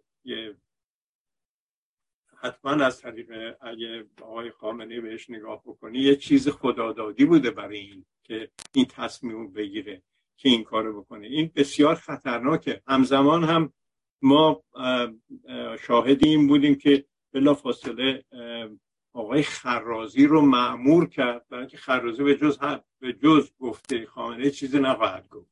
اصلا این غیر ممکنه که بگه ما آمادگی ساختن بمب اتم رو هم داریم. از اون طرف داره پشتیبانی اونه می‌کنه از این طرف دنکجی به جهان غرب و این خیلی بقیده من خطرناکه مثلا به طور کلی. نمی‌دونم من نظر شما رو می‌خواستم بگم که این بگیرم. واقعا خطری که ایران رو تهدید می‌کنه از نظر شما به طور کلی چی هست؟ واقعا ما می‌بینیم که بلاروس که رهبرش واقعا دست نشانده خود پوتین هست اجتناب می‌کنه از اینکه وارد جنگ اوکراین بشه در صورتی که ایران رو داره وارد می‌کنه. من همطور که شما فرمودید واقعا خطرناک می‌بینم و وقتی که پوتین هم در تهران بود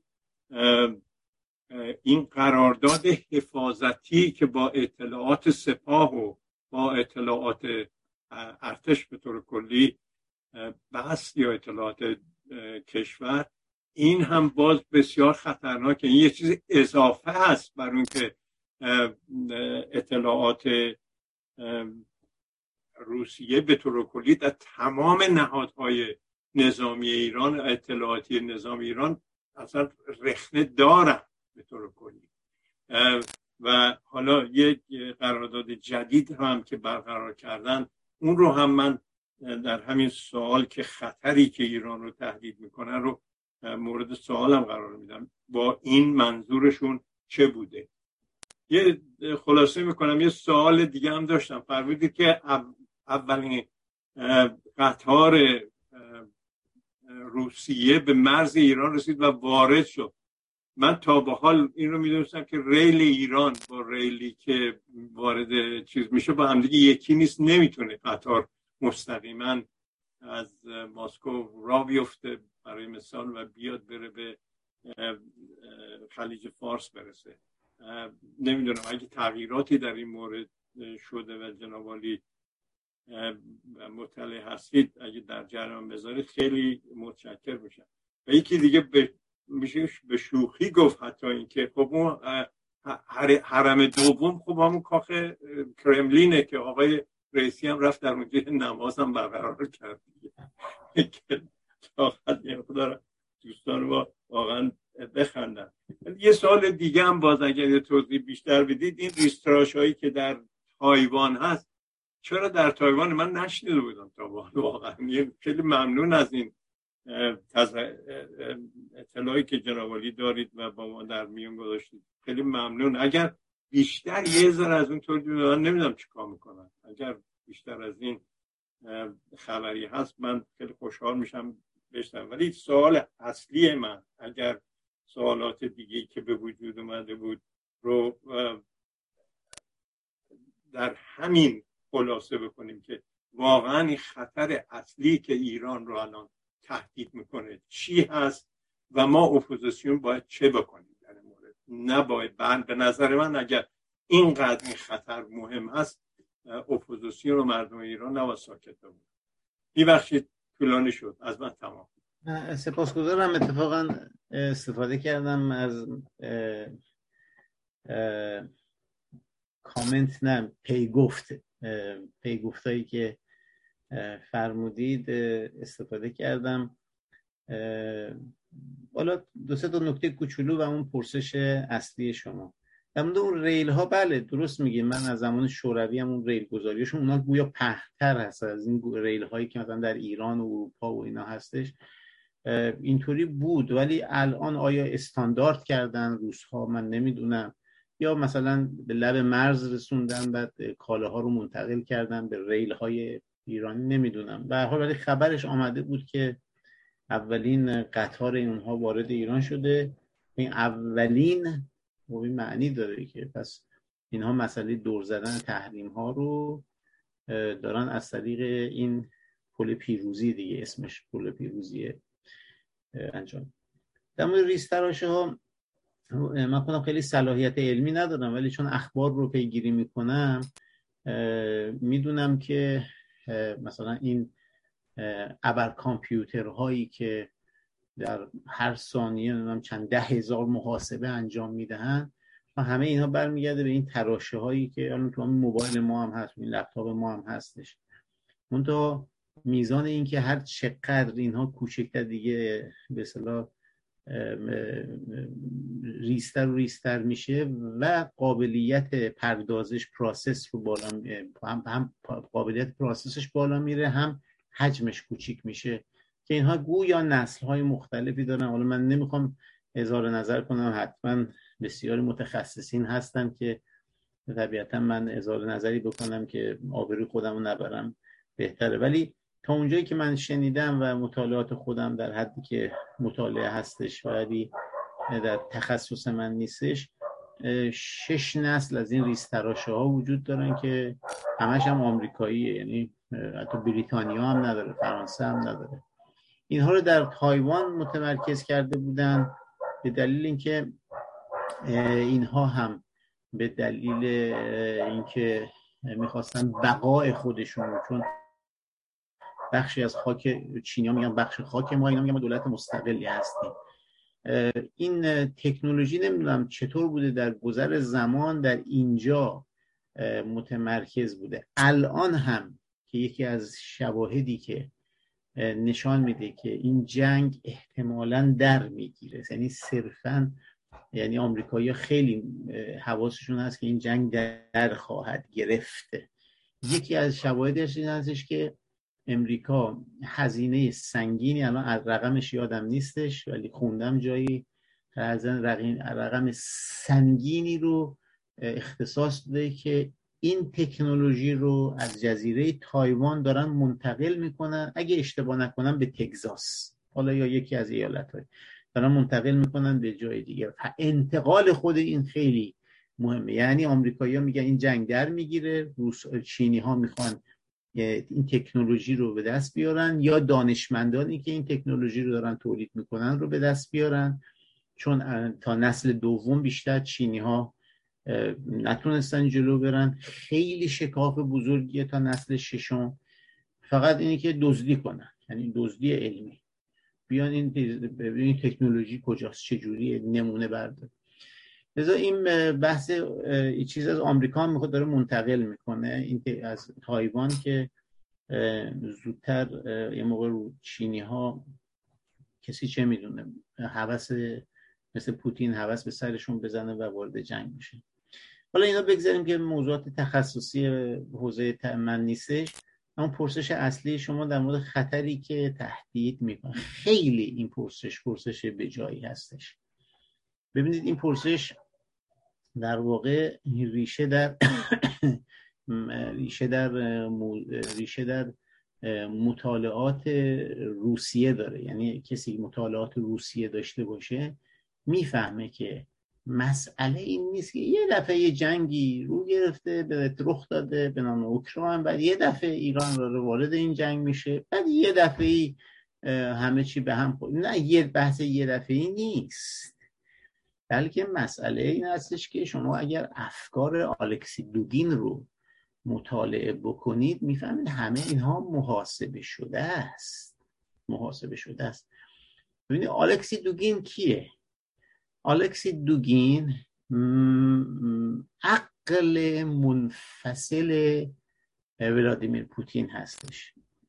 شما می‌دونید که به حال رهبران دنیا اکثرا رهبران اجرایی هستن. اکثرا رهبران اجرایی هستن. مثلا مغز تحلیلگرش کسی دیگه ایه. مثلا اوباما خب یه موردی مثلا رئیس جمهور موفق مثلا. خب اما عقل منفصل اوباما اون آقای جوزف نای بود که نظریه smart power رو مطرح کرد. smart power حالا smart power چی هست؟ اینو بماند اون عقل منفصل اوباما بوده. در مورد پوتین عقل منفصل پوتین. یعنی کسی که در واقع پوتین رو هدایت می‌کنه آلکسی دوگین هست. آلکسی دوگین یک نفر.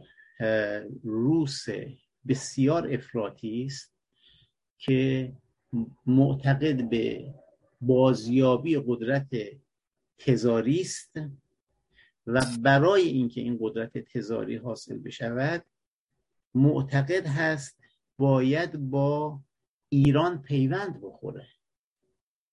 و اینها رو نوشته گفتم دفعتا و صدفتا و یک باره نیست اینها.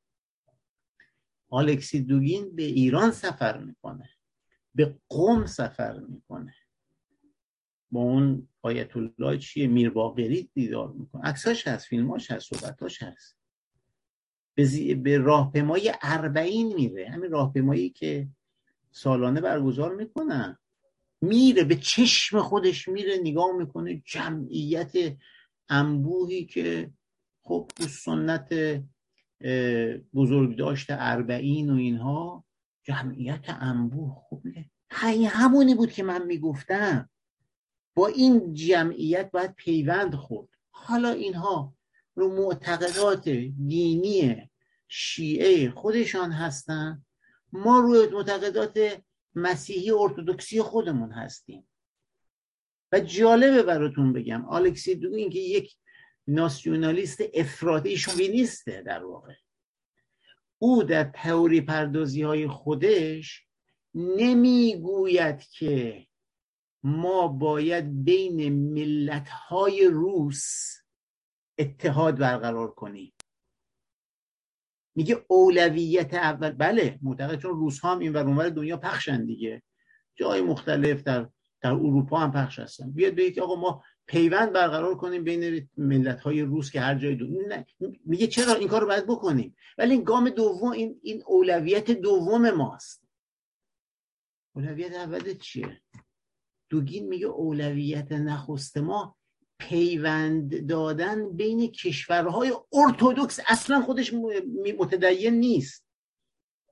خودش اصلا متدین نیست اصلا یعنی دیندار نیستش کلیسا برو نیستش باور باور یعنی باورهای مسیحی نداره. اما معتقد است آقا عنصر ارتودکس تا حدی که شما می‌دونید استانبول پایگاه اصلی ارتودکس چون اون روم شرقی و اینها داستانش شما می‌دونید. اینجاست. ارتودکس پایگاهش اینجاست. و بعد در اروپا به چرخید تمام این منطقه همین اوکراین ارتودکسه لهستان نمی‌دونم مجارستان این کشورهای ارتودکس دنیا. شما نقشه ارتودکس رو نگاه کنید که اول ما باید بین ارتودکس های دنیا رو ارتباط برقرار بعدا اولویت دوم ما برقراری ارتباط با یعنی روسی روسیه و روس تبار هاست ببینید کجا رو داره فکر می کسی که اعتقاد به مسیحیت هم نداره. ولی میگه عنصر دین برای اون آرمان شهر من مفیده. و در عنصر دین خودش میگه اربعین رو من میرم زیارت می‌کنم. میرم میرم اربعین. از عنصر شیعه سیاسی بخواد استفاده کنه. به قوم سفر می‌کنه. خطر کجاست؟ پرسش شما اینه. خطر اینجاست که ببینید این اندیشه های اندیشه های اصطلاحا آخر و زمانی بهشون میگن. اندیشه هایی که اصلا پایان جهان رو دنبالش هستن. هستن دیوانه هایی هستن که میگن آقا ظهور امام زمان بعد از اینکه دنیا پر از ظلم بشه خب بذاریم دنیا, دنیا پر از ظلم کنیم. هستن این حرفا رو می‌زنن. دیگه شما بعد چهل سال می‌بینید چه اندیشه هایی در همین کشور رشد و نموف کرده. اصلا چیزهایی که واقعا برای ما خنده داره اینها بهش باور دارن. می‌خوام بگم که خطر اینجاست که اول از همه داره پیوندهای ایدئولوژیک ایجاد میشه. اگر شما می‌بینید پیوندهای نظامی پهباد موشک این پس از این هستش که پیوندهای ایدئولوژیک ایجاد شده که بایستی حالا یه روزی بعد بحث آلکسی دوگین رو اینجا تا بحث نکنیم نمی‌دونیم که چی داره این عقل منفصل داره چه تقضیه ای می‌کنه پوتین رو. پوتین چه ربطی داره بیاد بره با یک آخوند و یه نگاه مگه در شخصیه فقط در کاراکتر سیاسی با خامنه ای ملاقات می‌کنه. خیر. این که او این رجب سفروف. رجب سفروف می‌گویی که جناب پوتین جناب پوتین در دیدار با مقام عزمای ولایت چهره عیسی مسیح رو در او دید.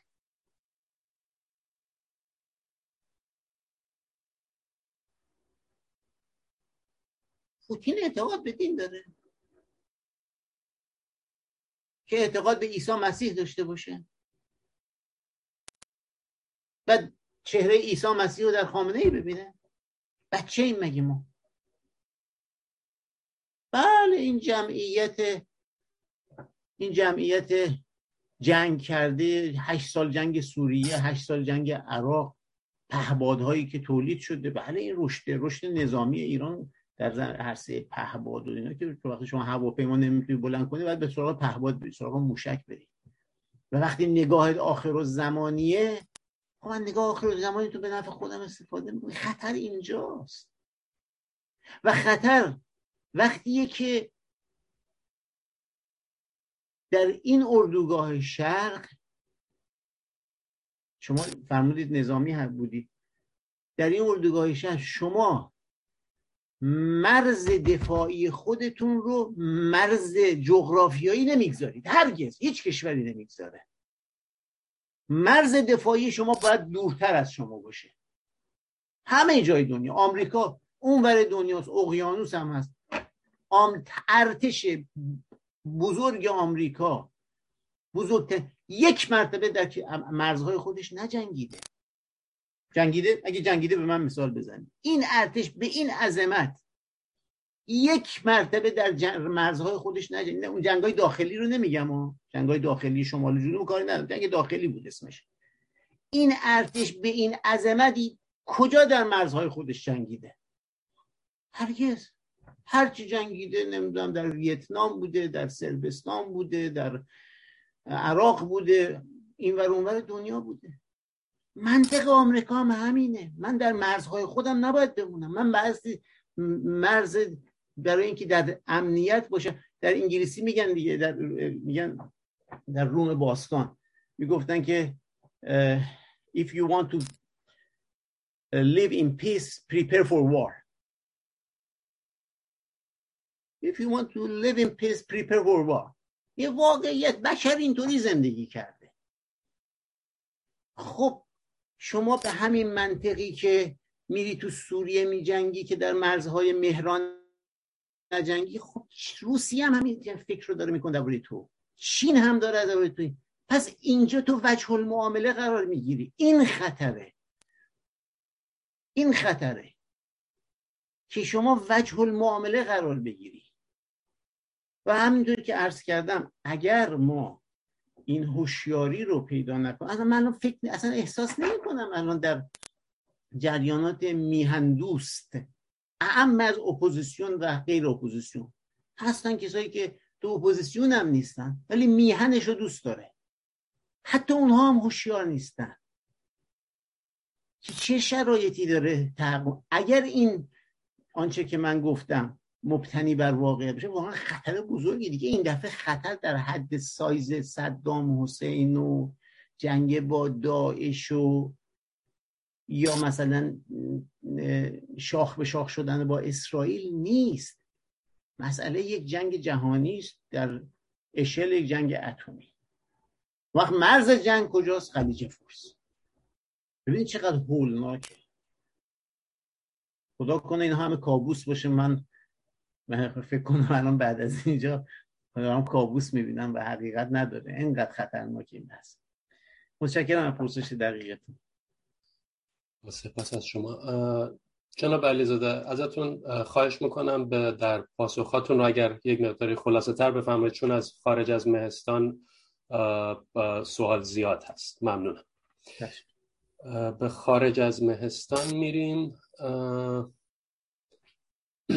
خانم فهیمه فرسایی از استکهلم پرسیدند که جناب علیزاده آیا سیاست خارجی حکومت اسلامی در داخل وزارت خارجه هم مورد بحث قرار می گیرد یا اینکه این تشکیلات صرفا آلت دست ولی فقیه محسوب می شود و به قول حافظ حکایت آنچه استاد ازل گفت بگو می‌گویم است. بفرمایید. خب سیاست خارجه در داخل وزارت خارجه هم بحث قرار می‌گیره. ببینید ما واقعا نمی‌دونیم که نهادهای تصمیم ساز کجا هستن. ببینید نهاد تصمیم گیر و نهاد تصمیم ساز فرق داره در همه جای دنیا.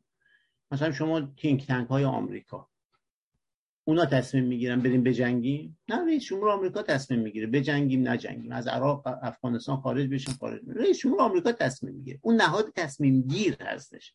اما نهاد تصمیم ساز تینک تنک های آمریکا هستن نمی‌دونم دانشگاه هاشون هستن مجلات معتبرشون. ما به دقت نمی‌دانیم که نهادهای تصمیم ساز در نظام جمهوری اسلامی تمام تصمیم گیر خب خامنه فرمانده کل قواست اما تصمیم ساز به طور مشهودش مثلا کمیسیون امنیت ملی کمیسیون مجلس سیاست خارجه و امنیت ملی شورای عالی امنیت شورای عالی امنیت ملی وزارت امور خارجه. ولی ما اینها اینها جلو چشممون هست. غیر از اینها هم هستند و اونها خیلیشون برای ما پنهانه. و از غذا اونها که پنهان هستند دست بالا رو دارن. چرا پنهانی تو؟ اون نهاد تصمیم ساز. مثلا یه مثال بزنم. چی چی بهشون میگن؟ قرارگاه اماریون. نمی‌دونم واقعا اینا کیا هست واقعا. قرارگاه اماریون قرارگاه اماریون. چی کاره هستید که در سیاست خارجی. مثلا حمله بکنیم به سفارت عربستان. اونجا تصمیم گرفته شده شما چی کاره هستید؟ چرا باید شما حمله بکنید؟ چرا مسئولیت دارید حمله می‌کنید چرا؟ الان کی هستن؟ بخوام بخوام توقیفشون کنیم. پلیس می‌تونه بره اینا رو توقیف کنه. اونها اون نهادهایی که در پروسه تصمیم سازی شرکت می‌کنن در ما همشون مشخص نیست. بله در وزارت خارجه میگید که سیاست خارجه وزارت خارجه بحث می‌شود. بله بحث می‌شود. اما تمامش در اینجا بحث می‌شود. و آیا همه اینها منتقل پیدا می‌کنن؟ نه خیر. خیلی حرفها رو اصلا یعنی چون بدنه وزارت امور خارجه تخصصی کار می‌کنه. می‌دونم. نیروهای مذهبی امام صادقی ولی باز هم تخصصی کار می‌کنن. میگن آقا دنیا real politics چیه؟ ما بر اساس اون حرف بزنیم. اما اون نهادی که آخرالزمانی کار می‌کنه کار به real politics نداره. پس منافع ملی رو نمی‌فهمه منافع مذهبیش براش مهمه. به کسی هم پاسخگو نیست و پنهانه اونا رو ما نمی‌شناسیم. و چون نمی‌شناسیم هم خب نمی‌دونیم که واقعا پخت و پز سیاست خارجی کجا پخت و پز میشه؟ دو سه تاش جلوی چشمونه. یکیش وزارت خارجه کمیسیون امنیت ملی و شورای همین شورای امنیت ملی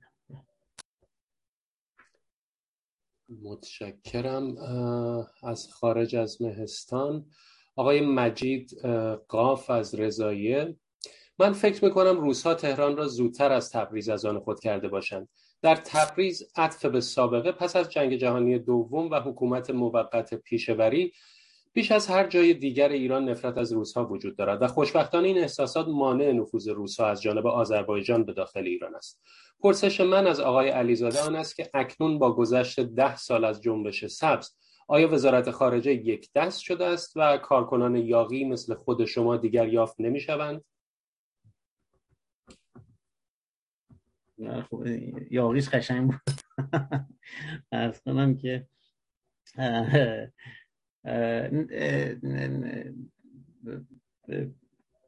انقدر یافت می شوند که من بخشی از بخشی از اطلاعات و داده های خودم و تحلیل های خودم و از همکارانی که در وزارت خارجه هستن استفاده می‌کنن برای خود منم البته من هرگز به ایشون نزدیک نمیشم. ولی وقتی خودشون با من نزدیک میشه همین چند شب پیش مثلا تو کلاس یه نفر یه پیغام داد بعد ای بابا این فلانیه با هم یه تماس برقرار کردیم شماره هم دیگه دادیم. برام جالب بود که اون ابایی نداره با من تماس بگیره.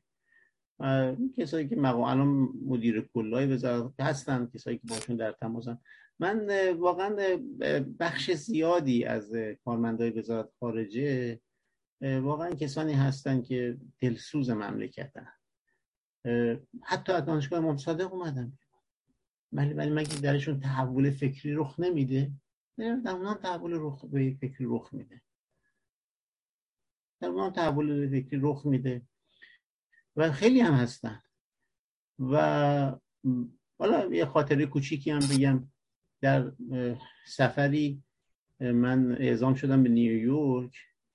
و از غذا با شخص دیگری با هم رفتیم برای نیویورک ماهها اونجا بودیم. و برامون هم یه هتلی گرفته بودن. یه در هتل نشست و برخواست و غذا و با هم بودیم دیگه.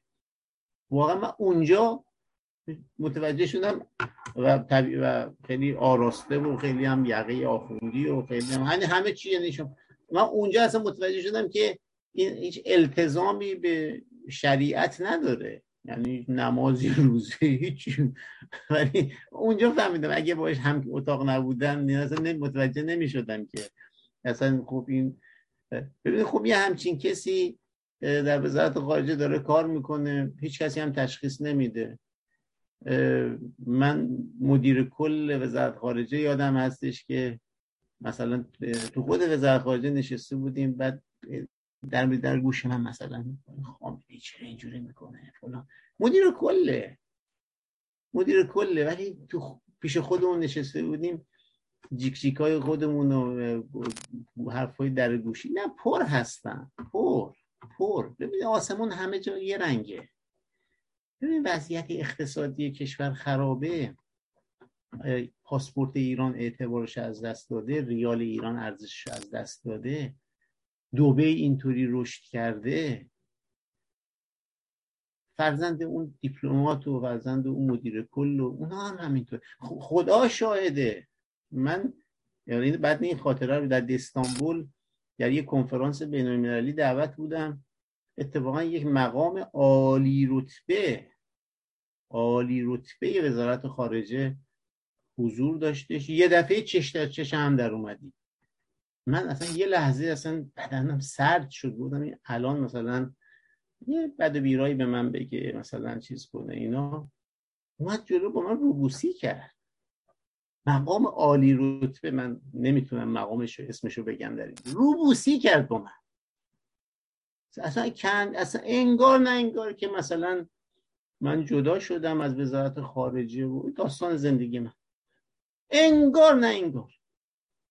مقام عالی رتبه وزارت خارجه یا کسایی که با من تماس برقرار خودشون من با هیچ کس نزدیک نمیشم چون میترسم که درشون دردسر دوست من وقتی خودش با من سلام می‌کنم من میگم علیک سلام من تبادل نظرمون در وزارت خارجه پره. واقعا بدنه کارشناسی وزارت خارجه داری به خاطر همین خیلی هم توش حذف کردن. خیلی ها رو حذف که خیلی ها رو بازنشست کردن خیلی ها رو اخراج کردن. یه نمی‌دونم چند صد نفر نیرو بسیجی وارد وزارت خارجه کردن که این نیروها رو نیروهایی که خیلی تکنیکال به مسائل نگاه می‌کنند رو تصفیه کنن اخراج کنن. از زمان احمدی نژاد این اتفاق افتاده. ولی با وجود این من فکر می‌کنم وزارت خارجه ما بدنش بدنه هوشیاری هست. حالا چه کنیم؟ بالاخره ظاهر رو همه مجبورن حفظ کنن. سپاس از شما. به داخل مهستان برمیگردیم و آقای حسن دانشور. بفرمایید آقای دانشور. خیلی ممنون. با درود به آقای علیزاده گرامی و خسته نباشین برای مدت طولانی صحبتشون. من یه نکته رو می‌خوام بگم به بعد یه سوالی رو تحر کنم. نکته اینه که خب البته این تو گفته های ایشون هم بود. اینه که یکی از ویژگی های حکومت های ایدئولوژیک اینه که رفتارشون همیشه مطابق با منطق یک عقل سلیم نیست. نگاه کنیم به رفتار هیتلر همین آقای پوتین آقای خامنه ای آقای خمینی و غیره و غیره. و اگر الان ما نگاه کنیم به اوضاع ایران چه نظر بینالمللی و چه نظر داخلی رژیم با بحران های بسیار بزرگی مواجه دست به گریبانه بحران اقتصادی بحران سیاسی داخلی بحران های طبیعی بحران محیط از اون ور بحران رابط با غرب بحران مربوط به به قرارداد اتمی و اینا برجام و غیره. ولی در این حال قدم می‌ذاره روی بحران خطرناکی در واقع خمار که فقط نتیجهش باخته. یا عقل سلیم میگه که هرگز روسیه در این درگیری پیروز نخواهد شد. ولی خب میره توش. اینو ما می‌تونیم فقط به گمان من تنها پاسخی میشه داد اینه که نزدیکی های ایدئولوژیکی یا همون چیزی که سخنرانم در مورد حرفای دوگین مسافرت های مکررش, مکررش به ایران اندیشه آخر زمانی هر دو حالا اونجا علا رقمی که نسیونالیست توشه اینجا اسلامیست توشه ولی به هر قرابت های زیادی با هم اما حالا یک دو تا نتیجه می‌خوام بگم بعد سوال مطرح کنم. نتیجه اول من اینه که در واقع با این حرکت یعنی اگر واقعا جمهوری اسلامی بره و تمام کرده باشه داستان افتادن زیر بلیت پوتین رو روند سقوطش خیلی سرعت زیادی خواهد کرد. به خاطر که جنگ اوکراین نمی‌تونه سالها طول بکشه. یعنی جهان تحملش نداره. و پوتین هم چون این قدرت زیر پاش اونقدر محکم نیست که بتونه سالها این جنگ رو ادامه بده. چه به راز بین چه به راز داخلی. و چه به راز نیروی گروز از مرکز توی جمهوری که هنوز به نوعی وابستگی دارن به پوتین و توی فدراسیون روسی هستن بنابراین یک قمار باخت باخت کامل برای جمهوری اسلامی و یه خطر بزرگه که این سقوطش رو خیلی سریع کنه نتیجه دیگه که می‌خوام بگیرم اینه که در واقع جهان از انتهای قرن 20 به این طرف نشون داده شده که دیگه امکان اینکه یک دیکتاتور مستقل وجود داشته باشه دیگه وجود نداره. اونم دیکتاتورهای مستقل متوسط یا کوچک. جا یعنی تحولات بزرگ سیاسی و انقلابات یا باید سمت سوی دموکراتیک بگیرن و متحد طبیعی غرب بشن. غرب در اینجا وقتی میگم منظورم تمام کشورهای دموکراتیکی که اروپا، امریکا، استرالیا و ژاپن رو تشکیل یا باید متحد غرب باشن و یا اینکه به ناگزیر زیر علم دیکتاتوری مثل دیکتاتور روسیه یا چین خواهند رفت. تردید در این مسئله نیست. این یک نتیجه برای آینده ما خوبه که تصمیم تو اپوزیسیون روشن باشه. کلی نیروهایی که چشمکی به شرق و چشمکی به ایدئولوژی های شرقی می‌زنن باید بدونن که در واقع جز دشمنان ملت ایران محسوب خواهد اما سوالی که گفت اینه که می‌خوام مطرح کنم. قطعا در روند نزدیکی بردگاه شهر از هم ابتدای انقلاب از هم سال 57 که انقلاب در ایران شد عناصری هم توی روحانیت بودن هم توی سپاه و نمی‌دونم دستگاه دولتی بودن که گرایش به روسیه رو داشتن. از مثال های خیلی بارزش ما می‌تونیم بگیم که صحبت هایی که روی آیت الله یا موقع حجت الاسلام موسوی خوینی ها بود که می‌گفتن روسوفیده و یا صحبت هایی که اول انقلاب شخص به نام محمد رضا سعادتی سازمان مجاهدین خلق گفتگوی پنهان با با با عناصر پلیس مخفی یا یا سفیر روسیه در ایران داشته که بعد حالا تو درگیری های داخل حکومت رو شد و بعد هم آیت الله طالقانی به شدت از از سعادتی حمایت کرد و گفت جریان جاستی نیست. یعنی ما می‌بینیم که از هم فردای روی کار آمدن جمهوری اسلامی این کشاکش و این درگیری بین آدمایی توی حکومت بوده. یعنی اینجوری نبود که یهو پیدا شده. یعنی پروروس ها همواره از ابتدای انقلاب در دستگاه قدرت سیاسی ایران وجود داشتن. ولی سوال من اینه که این روند کی به اتمام می‌رسه در کدوم دولت به طور مشخص؟ چون شما یک آدمی هستید که تو دستگاه دیپلماسی جمهوری اسلامی بودین حتما بهتر از خیلی, خیلی از ما می‌دونیم که داستان چجوری طی شده؟ چطوری میشه که بالاخره این روند کامل بشه و ما امروز می‌تونیم با قاطعیت بگیم که جمهوری اسلامی به دامن اردوگاه شرق یعنی در واقع اردوگاه شرق اینجا میگیم معناش فقط روسیه و چینه چیز دیگه نیست. دیگه اردوگاه شرق اردوگاه قدیم زمان مثلا قبل از سقوط دیوار آهنی نیست. چگونه میشه که این روند به اینجا طی میشه؟ و در کدوم دولت میشه؟ و چه عناصر معینی تو قدرت تو قدرت سیاسی در واقع این روند رو تسریع می‌کنن؟ چه در روحانیت چه در آدمایی که با چه می‌دونم عبا و امامه بودن و چه در آدمای مکلایی تو حکومت. کیا؟ کدوم چهره ها بودن که روند رو تشریح کردن؟ و در کدوم لحظه معین یا در کدوم دولت چند دولت گذشته ایران این روند در واقع تحقق پیدا کرد؟ خیلی متشکرم بله، خیلی متشکرم. جناب دانشور عرض ادب. آنچه که من نوت برداشتم شما دو تا پیگفت داشتید و یک پرسش. من تعمدن کلمه پیگفت رو میگم نه کامنت و کلمه پرسش رو میگم نه سوال که در حال جمع, جمع فریختگانی این واژگان رو هم بیشتر رواج بدیم. واژگان زیبایی هستن که پیگفت اول شما این بود که تلقی شما این بود که خب در نظام های دیکتاتوری عقل سلیم وجود نداره و نزدیک شدنشون به روسیه روند سقوط رو سرعت میده. من تردید دارم در این مسئله. کامن گفت دوم شما اینطور بود که از قرن بیستم به بعد دیکتاتوری های مست... مستقل وجود نداره. این دیکتاتوری ها یا باعث تبدیل به دموکراسی بشن یا پیوند پیدا بکنم با یه دموکراسی با یه دیکتاتوری دیگه. این بسیار درسته. من با این نظر شما موافقم. اما به اقتضای به اقتضای پیگفت دوم شما پیگفت اول شما نقض میشه. اگر شما مبنای استدلالتون رو اینطور گذاشتید که یک دیکتاتوری مثلا جمهوری اسلامی این یا باید تبدیل به دموکراسی بشه که خب جلو نمی‌خواد بشه. یا اینکه میره زیر بلیت یک یک دیکتاتوری دیگه. پوتین شوروی چیز چین. و ما الان شاهد این هستیم دیگه. اینم قبول داریم که داره این, این دیکتاتوری داره به اون دیکتاتوری ها پیوند پیدا می‌کنه.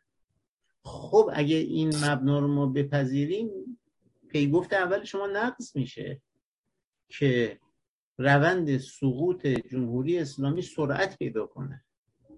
من اتفاقا فکر می‌کنم سفر پوتین آنچنان دست دادن این چنین تأیید گرفتن از خامنه ای این سفر آلکسی دوگین به تهران به اربعین اتفاقا فضای تنفسی یک دیکتاتوری مذهبی مانند جمهوری اسلامی رو داره قوت میبخشه. شما ببینید اگر اگر پوتین نیامده بود اگر اوکراین اتفاق نیفتاده بود همین برجام رو امضا نکردن فشار می آوردش چرا الان؟ الان چرا جمهوری اسلامی نگران برجام نیستش؟ جناب دانشور. چرا انقدر بازی بازی می‌کنه با برجام؟ با این برجام که کلی پول آزاد کرده بود براشون.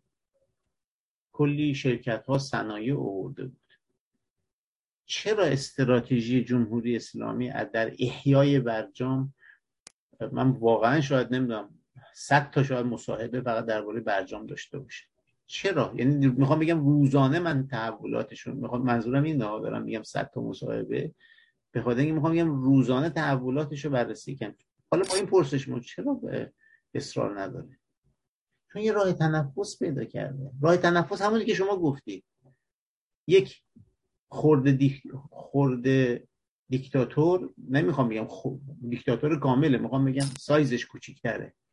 سای... رفته با یک دیکتاتور بزرگتر پیوند پیدا کرده. اتفاقا براش موهبتی است. از اینجاست من در اون پیگفت اول شما تردید می‌کنم. اما اما آیا این اکسیر حیات است. خب شما رفتی با پوتین پیوند کردی شما رفتی با چین پیوند پیدا کردی. اونا هم اومدن جانب تو رو. پس اکسیر حیات رو پیدا کردی. الال ابد مادام العمر. شما این دیکتاتوریتون برقرار باشه. نکته وصلی حالا به این پرسش می‌رسیم. نه. اکسیر من گفتم فضای تنفس پیدا کرده. فضای این, این جنگ اوکراین و آمدن پوتین و آمدن وزیر دفاع چین و قرار داده 25 ساله با چین قرار داده 20 ساله با اینها فضای تنفس برای جمهوری اسلامی برای خامنه ایجاد کرده است. اما نه این است که اکسیر حیات باشه. به چه دلیل؟ به دلیل اینکه من سرنوشت انقلاب اسلامی و جمهوری اسلامی رو عینا سرنوشت اتحاد جماهیر شوروی می‌بینم عینا. او در نمی‌دونم 80 سال چقدر بودش؟ یادم رفت. 80 سال سر قدرت بود. حالا این چند سال سر کار باشه. او یه ابرقدرت بود. او جنبش کارگری دنیا رو رهبری می‌کرد. اینا چهار تا جنبش شیعیان منطقه رو بیشتر از این که ندارن که. اون جنبش کارگری رو تفکر کارگران جهان متحد شویم. تا کوبا رفته بوده آقا تا آمریکا رفته بوده. شما می‌دونید حزب کمونیست آمریکا داشتیم ما. یعنی آمریکا در حزب کمونیست در آمریکا شکل گرفته بود. آمریکا در آمریکا حزب کمونیست شکل گرفته بود. انقدر قوت و حدت داشته. به کجا منتهی شد؟ تازه تکنولوژی فضا رو داشت یوری گاگارین رو به فضا ارسال کرده این حالا یه پهباد درست کردن یه موشک. ریزش هم در در می‌بینی. حالا نمی‌دونم بعد بذارید من تو حالا یه خاطرم بگم. باور کنید همین یه ماه اخیر مادر شهیدی با من تماس گرفتش پسرش که هم کلاسی من بود از جبهه در 17 18 سالگی شهید میشه. از جبهه من تعمدن واژه شهید رو استفاده می‌کنم. هر کسی برای وطنش بمیره شهید.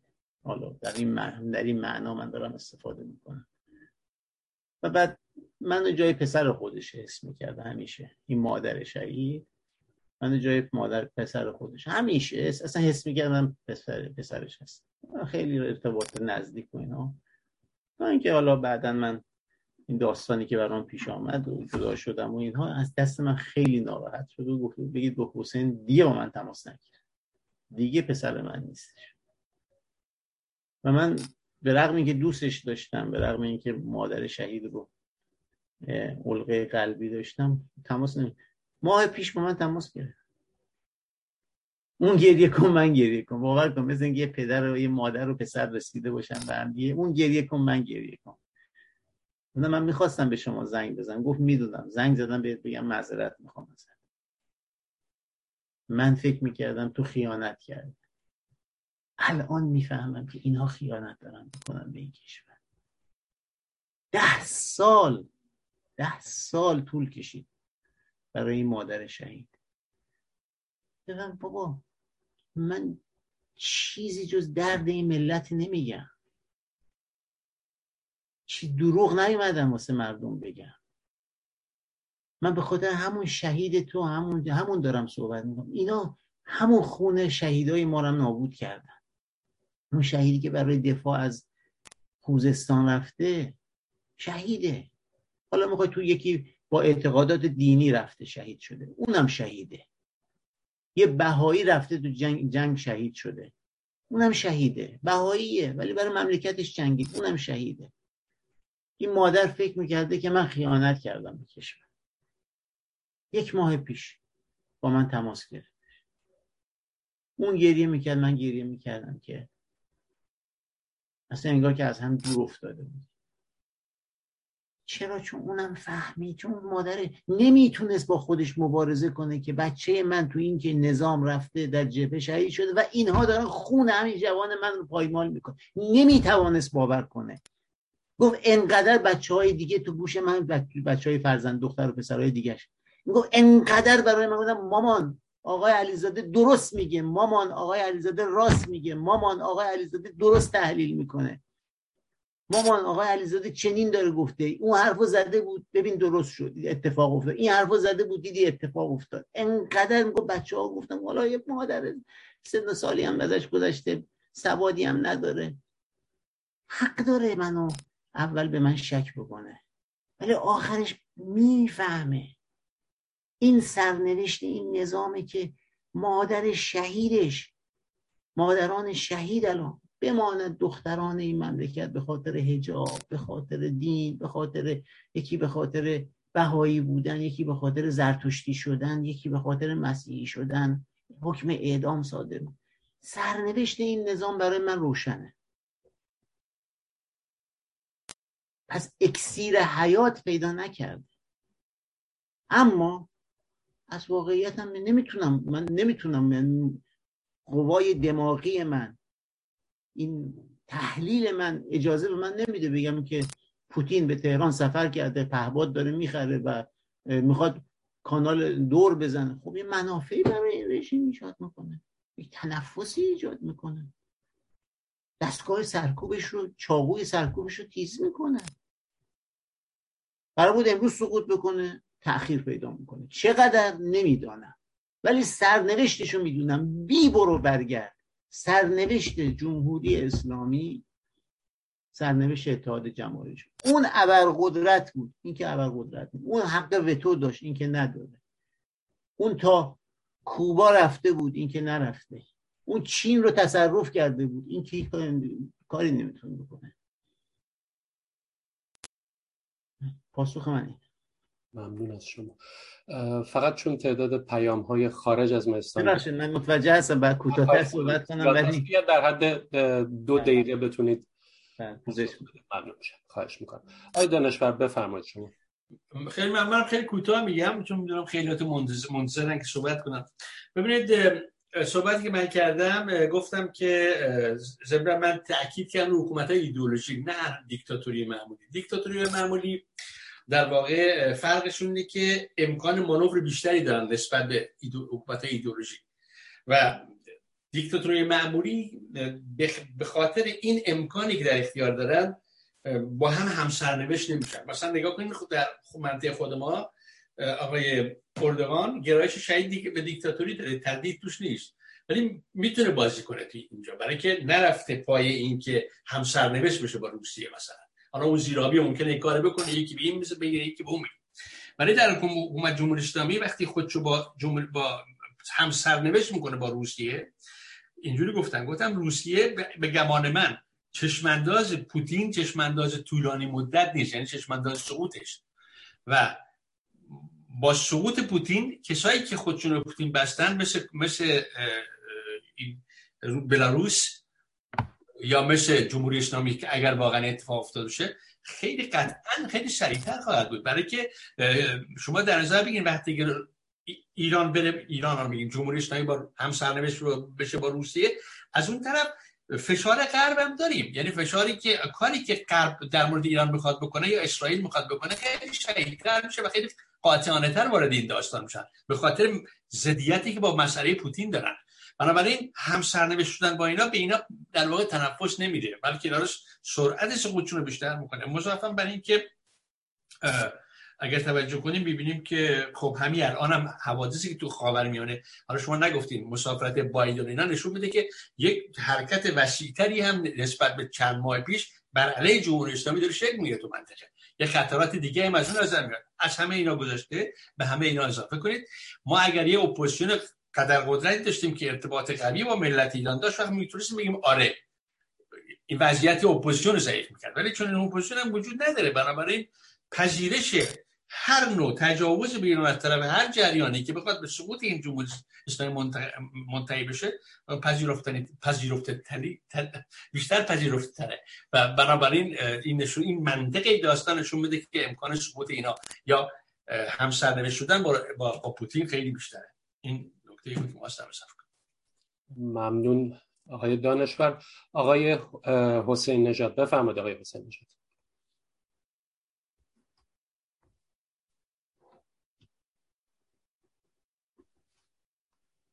آقای حسین نژاد. خب وقت رو میدیم به آقای بهروز نارمکی. آقای نارمکی بفرمایید.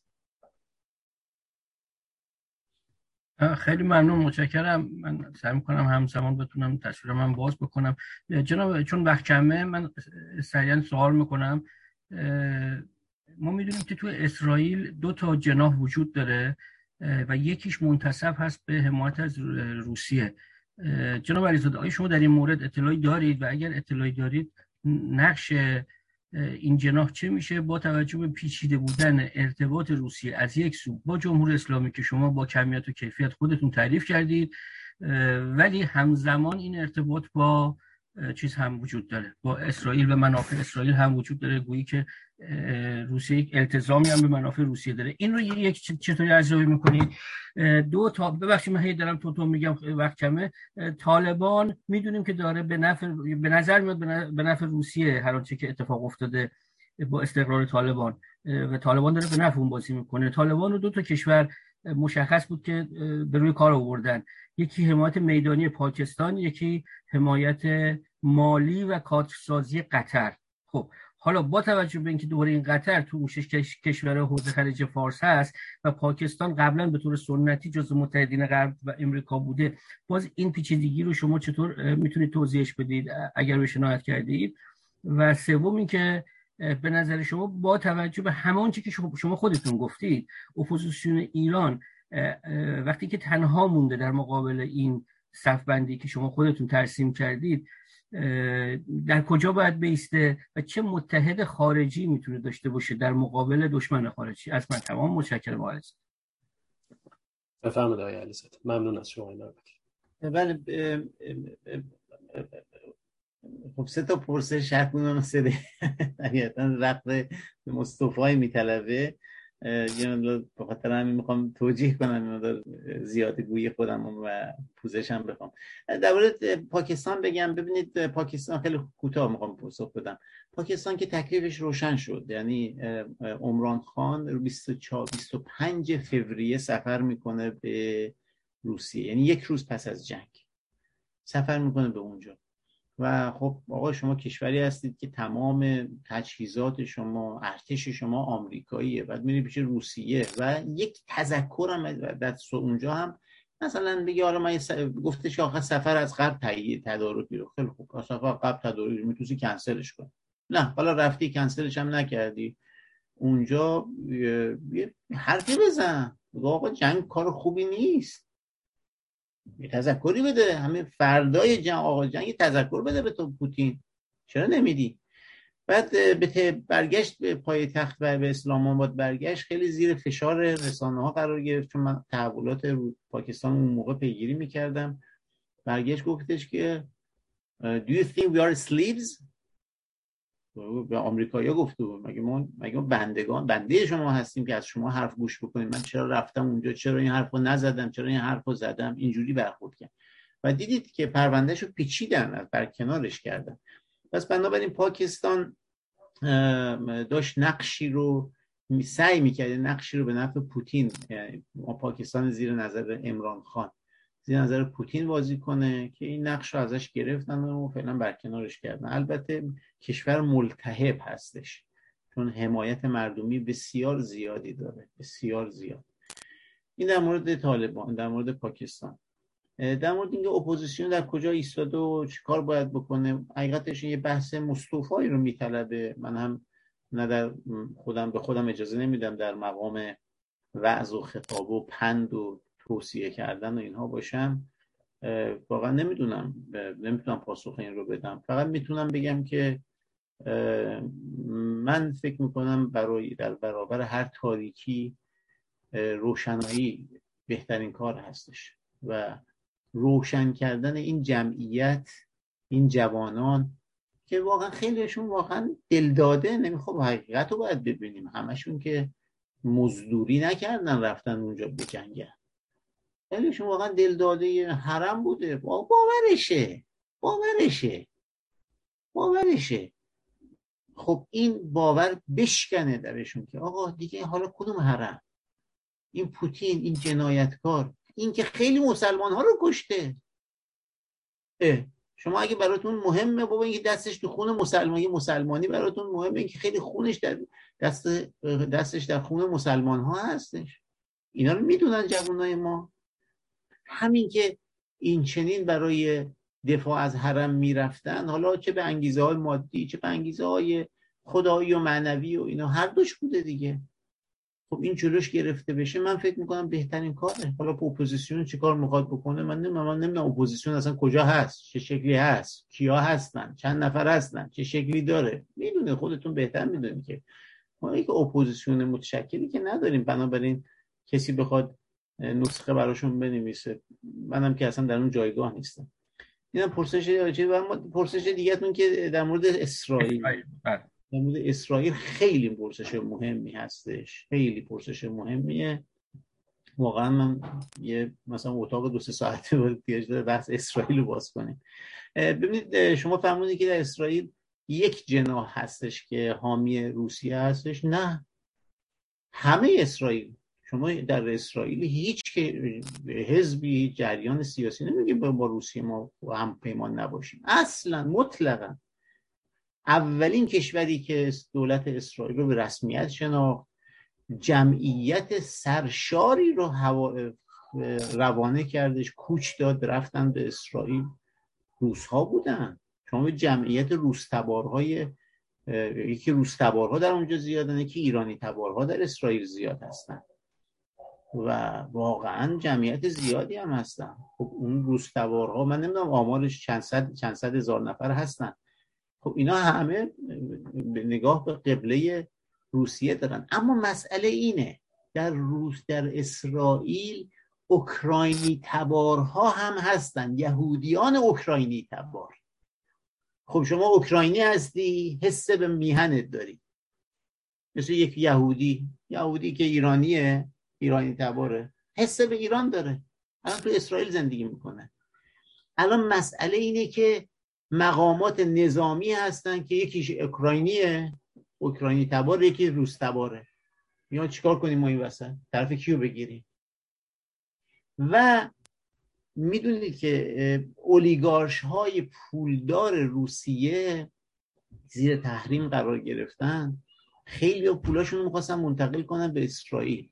چون براشون اسرائیل واقعا بهشتیه برای اولیگارش ها ولی از غذا چون اسرائیل گرایشش به آمریکا بیشتره حمایت پولی مالی سرمایه تکنولوژی از آمریکا می‌گیره در اون قط دو تا قطعنامه گفتم دو تا قطعنامه صادر شد که قطعنامه دوم چی بود؟ تعلیق عضویت روسیه در شورای حقوق بشر سازمان ملل متحد. اسرائیل رأی مثبت داد. اصلا روس ها باورشون نمی‌شد. باورشون نمی‌شد اسرائیل این خنجر رو بهش بزنه. خیلی براشون دردناک بودش که این همه حمایت ما شما تعداد سفرهای نخست وزیرهای اسرائیل رو نگاه کنید چند تا سفر به روسیه کردن چند تا سفر به آمریکا کردن. اگه ده تا سفر به روسیه کرده دو تا سفر کرده به آمریکا. خب تو که پیوندات با آمریکا بیشتره. چرا با با پوتین ملاقات می‌کنی؟ پوتین حمایت می‌کنه از اسرائیل رو که اسرائیل راحت داره ضربه می‌زنه به مواضع سپاه و بسیج و در سوریه. پوتین حمایت می‌کرده. حالا تو میدی در حقوق منو از حقوق بشر تعلیق می‌کنی؟ منو تعلیق می‌کنی؟ تو؟ اینجاست که شکاف افتاد بین روسیه و اسرائیل و این شکاف داره عمیقتر هم میشه. و از غذا آقای دانشور ارز کنم. وقتی شکاف بین روسیه و اسرائیل افتاده الان تهران داره از این شکاف استفاده می‌کنه. یا ببین اسرائیل به تو هم خنجر زده. خب به منم خنجر می‌زنه. و من احتمال این رو میدم که یه عملیاتی هم علیه ضربات نظامی هم به اسرائیل بخوان بزنن. چون دیگه روسیه هم راضیه. روسیه هم یه چند تا شما مثلا به اسرائیل ضربه بزنید. و در کلیت پاسخ من این هستش که نه یک جناح در روسیه حامی اسرائیل هستن همه جناح ها در روسیه در اسرائیل حامی روسیه هستن همشون. ولی چرخش روزگار چنان بوده که دیگه گفتن آقا یا بین آمریکا و روسیه یکی رو باید انتخاب کنیم. بودن روس آمریکا. چون ارتشمون آمریکاییه. ارتش ما چند تا مگه سخوتش وجود داره؟ یه دونه سخو وجود داره تو ارتش اسرائیل؟ نه. اما اف 35 خریدن. سالانه چند میلیارد کمک می‌گیرن. پس بنابراین چرخش پیدا کردن به طرف امریکا.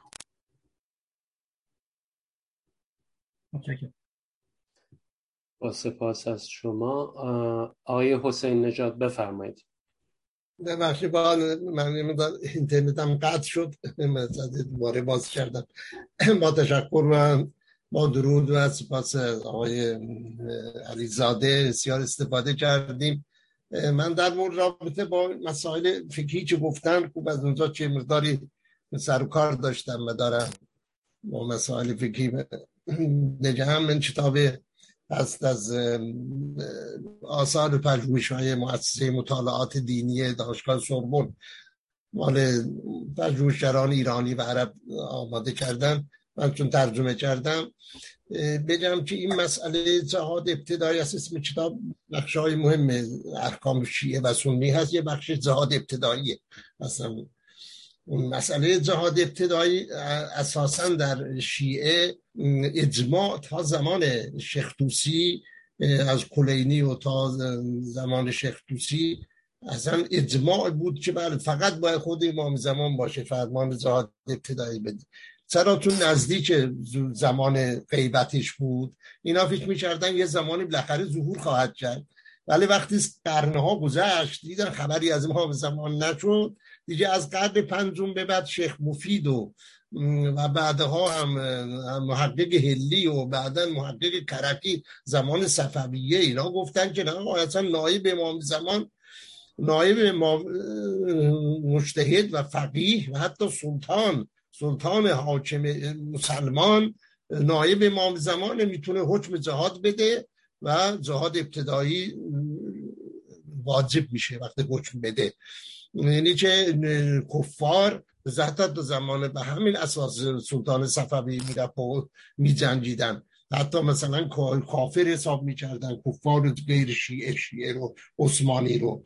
یا مثلا زمان فترش رو حکم جهاد بر روس ها دادن و اینها و خیلی اجماعشون شکست. خیلی از علما بنابراین زمان اینها حضرات هم فکر کنم همین حکم خمینی اینها هم باید همین باشه که اما ولی فقیه مطلق نایب امام زمان می‌تونه بعد به توضیحاتی هم می‌کنن. میگن که اصلا حکم امام زمان جایی که اعتقاد به خدا ندارن و مسلمان نیستن. خدا حکم کرده که همه باید به حکم خدا ایمان بیارن و گردن بنهند. ارباب متفرق نباید باشه. بنابراین اینا هر آن خطر برای جهان اسلام برای انسانیت برای بشریت هر جا باشن اصلا خطره. بنابراین اصلا جهاد ابتدای خودش در حکم جهاد دفاعه. آیاتی هم میارن از قرآن که اصلا میگه و قاتلوه مطالا تکون فتنه بجنگی تا فتنه نباشه. هر جا فتنه هست و نکته فتنه هم وجود کفاره. پس باید حمله کرد هر جا باشه. تا وقت شرطش هم اینه که فقط نایب امام زمان حکم بده یا سلطان حاکم حکم بده. حتی علیه سلطان زائر سلطان حاکم می‌تونه حکم بده برن برن جهاد بکنن. چی می‌گفتم که اون اجماعشون در حقیقت شکسته. خیلی بیشتر علمای بعد از صفویه مخصوصا و چون دیدن که از امام زمان خبری نشد بود که در جهاد ابتدایی هم به حکم سلطان زاهد وکیل واجبه در مورد چیزا که گفتین امام اصولا ظهور امام زمان حتی اصلا در محتویتی که از یمنی از یمنی ها که میرن به یمنی ها روسی ها این ها این همه اصله میدن اینا میگن یمانی از اونجا ظهور می‌کنه یاران امام زمان از اونجا ظهور می‌کنن میگن که اصلا شرط یکی از اونایی که جهاد ابتدایی رو واجب می‌دونن میگن اصلا قبل از ظهور امام زمان واجبه. که حتی از ایرانی ها و اقوام مختلف مخصوصا از ایران شهرهای مختلف تاریخان قوم اینا باید برن کمک یمانی که ظهور کرده که به قبل از امام زمان ظهور می‌کنه باید برن برای جهاد با صوفیانی از مسجد ابتدایی و واجبه اینه که من در رابطه با روس ها من از قدیم شنیده بودم. اینا در همین جریان آخر زمانی اندیشه آخر زمانی و محتویت یکی از پایه های اساسی این رژیمه و همین صدور انقلابشونه هست که روس ها از یاران امام زمان اولینش روس ها هستن. هست تو اخبارشون. این عباس تبریزیان اخیرا گفته که اصلا امام زمان تو کتاب عدد و تنازلی فی ظهور علائم ظهور هست که امام زمان از غرب اروپا ظهور می‌کنه و اولین اونای کسایی که جلوش می‌گیرن روسا هستن. یاران امام زمان که مسلمان میشن روسا همچه افکاری هم تو این رژیم هست که جرایش به روسا در دارن و اینو ببخشید. با سپاس از شما آقای حسین نژاد گرامی. آقای علیزاده فکر کنم که زمان چندانی ما نداشته باشیم من استفاده کردم از اینکه ایزاه کردند مبنی بر اینکه جهاد ابتدایی اجماع بر سرش بود و بعدا در قرون بعدی این اجماع شکست. نکته خوبی بود که استفاده کردم. اما فارغ از اینکه این اجماع شکسته بحث اینه که امروز مثلا خامنه ای فتوای او چیست در مورد جهاد ابتدایی؟ تا اونجایی که من می‌دانم او همچنان معتقد است که جهاد ابتدایی از مختصات و نبی هستش از ویژگی های پیامبر و معصومین هستش. پس بنابراین حکم جهاد ابتدایی نمی‌تواند بدهد. خمینی هم گویا همین فتوا رو داشتش. فقط میمونه جهاد دفاعی. لذا حالا ولو که اجماع شکسته به فرمایش شما و نکته خوبی رو اشاره کردید مهم اینه که شخصی که الان بخواهد چنین فتوایی بدهد او چه فتوایی داره؟ من اون چنانی که می‌دانم خامنه ای فتواش این هستش که حق جهاد ابتدایی ندارم. این نکته این هستش. ولی خب اگه نداره و اینا برای چی؟ حالا یه بحث فقهیه که هم در فضای بحث ما نیست. ولی ممنونم از نکته که فرمودید. دفاع هم توضیح می‌کنم که اسرائیل هم بالاخره نکنیم اونم حمله می‌کنه. آره. دفاعیش هم در توضیحشون بازه. بله بله کاملا درست. ممنون از هر دوی دوستان. به پایان نشست مهستان رسیدیم. از مهمان گرامی و دوستان داخل و خارج مهستان و بینندگان عزیز تشکر می‌کنم. به علت کم بوده وقت تعدادی از پیام های دوستان خارج از مهستان خونده نشد. از همه این دوستان پوزش می‌خوام. از تلویزیون میهن و آقای بهبهانی هم سپاسگزاری می‌کنم. تا برنامه دیگر روز و روزگار بر شما خوش. بدرود. روزشون خوش. تشکر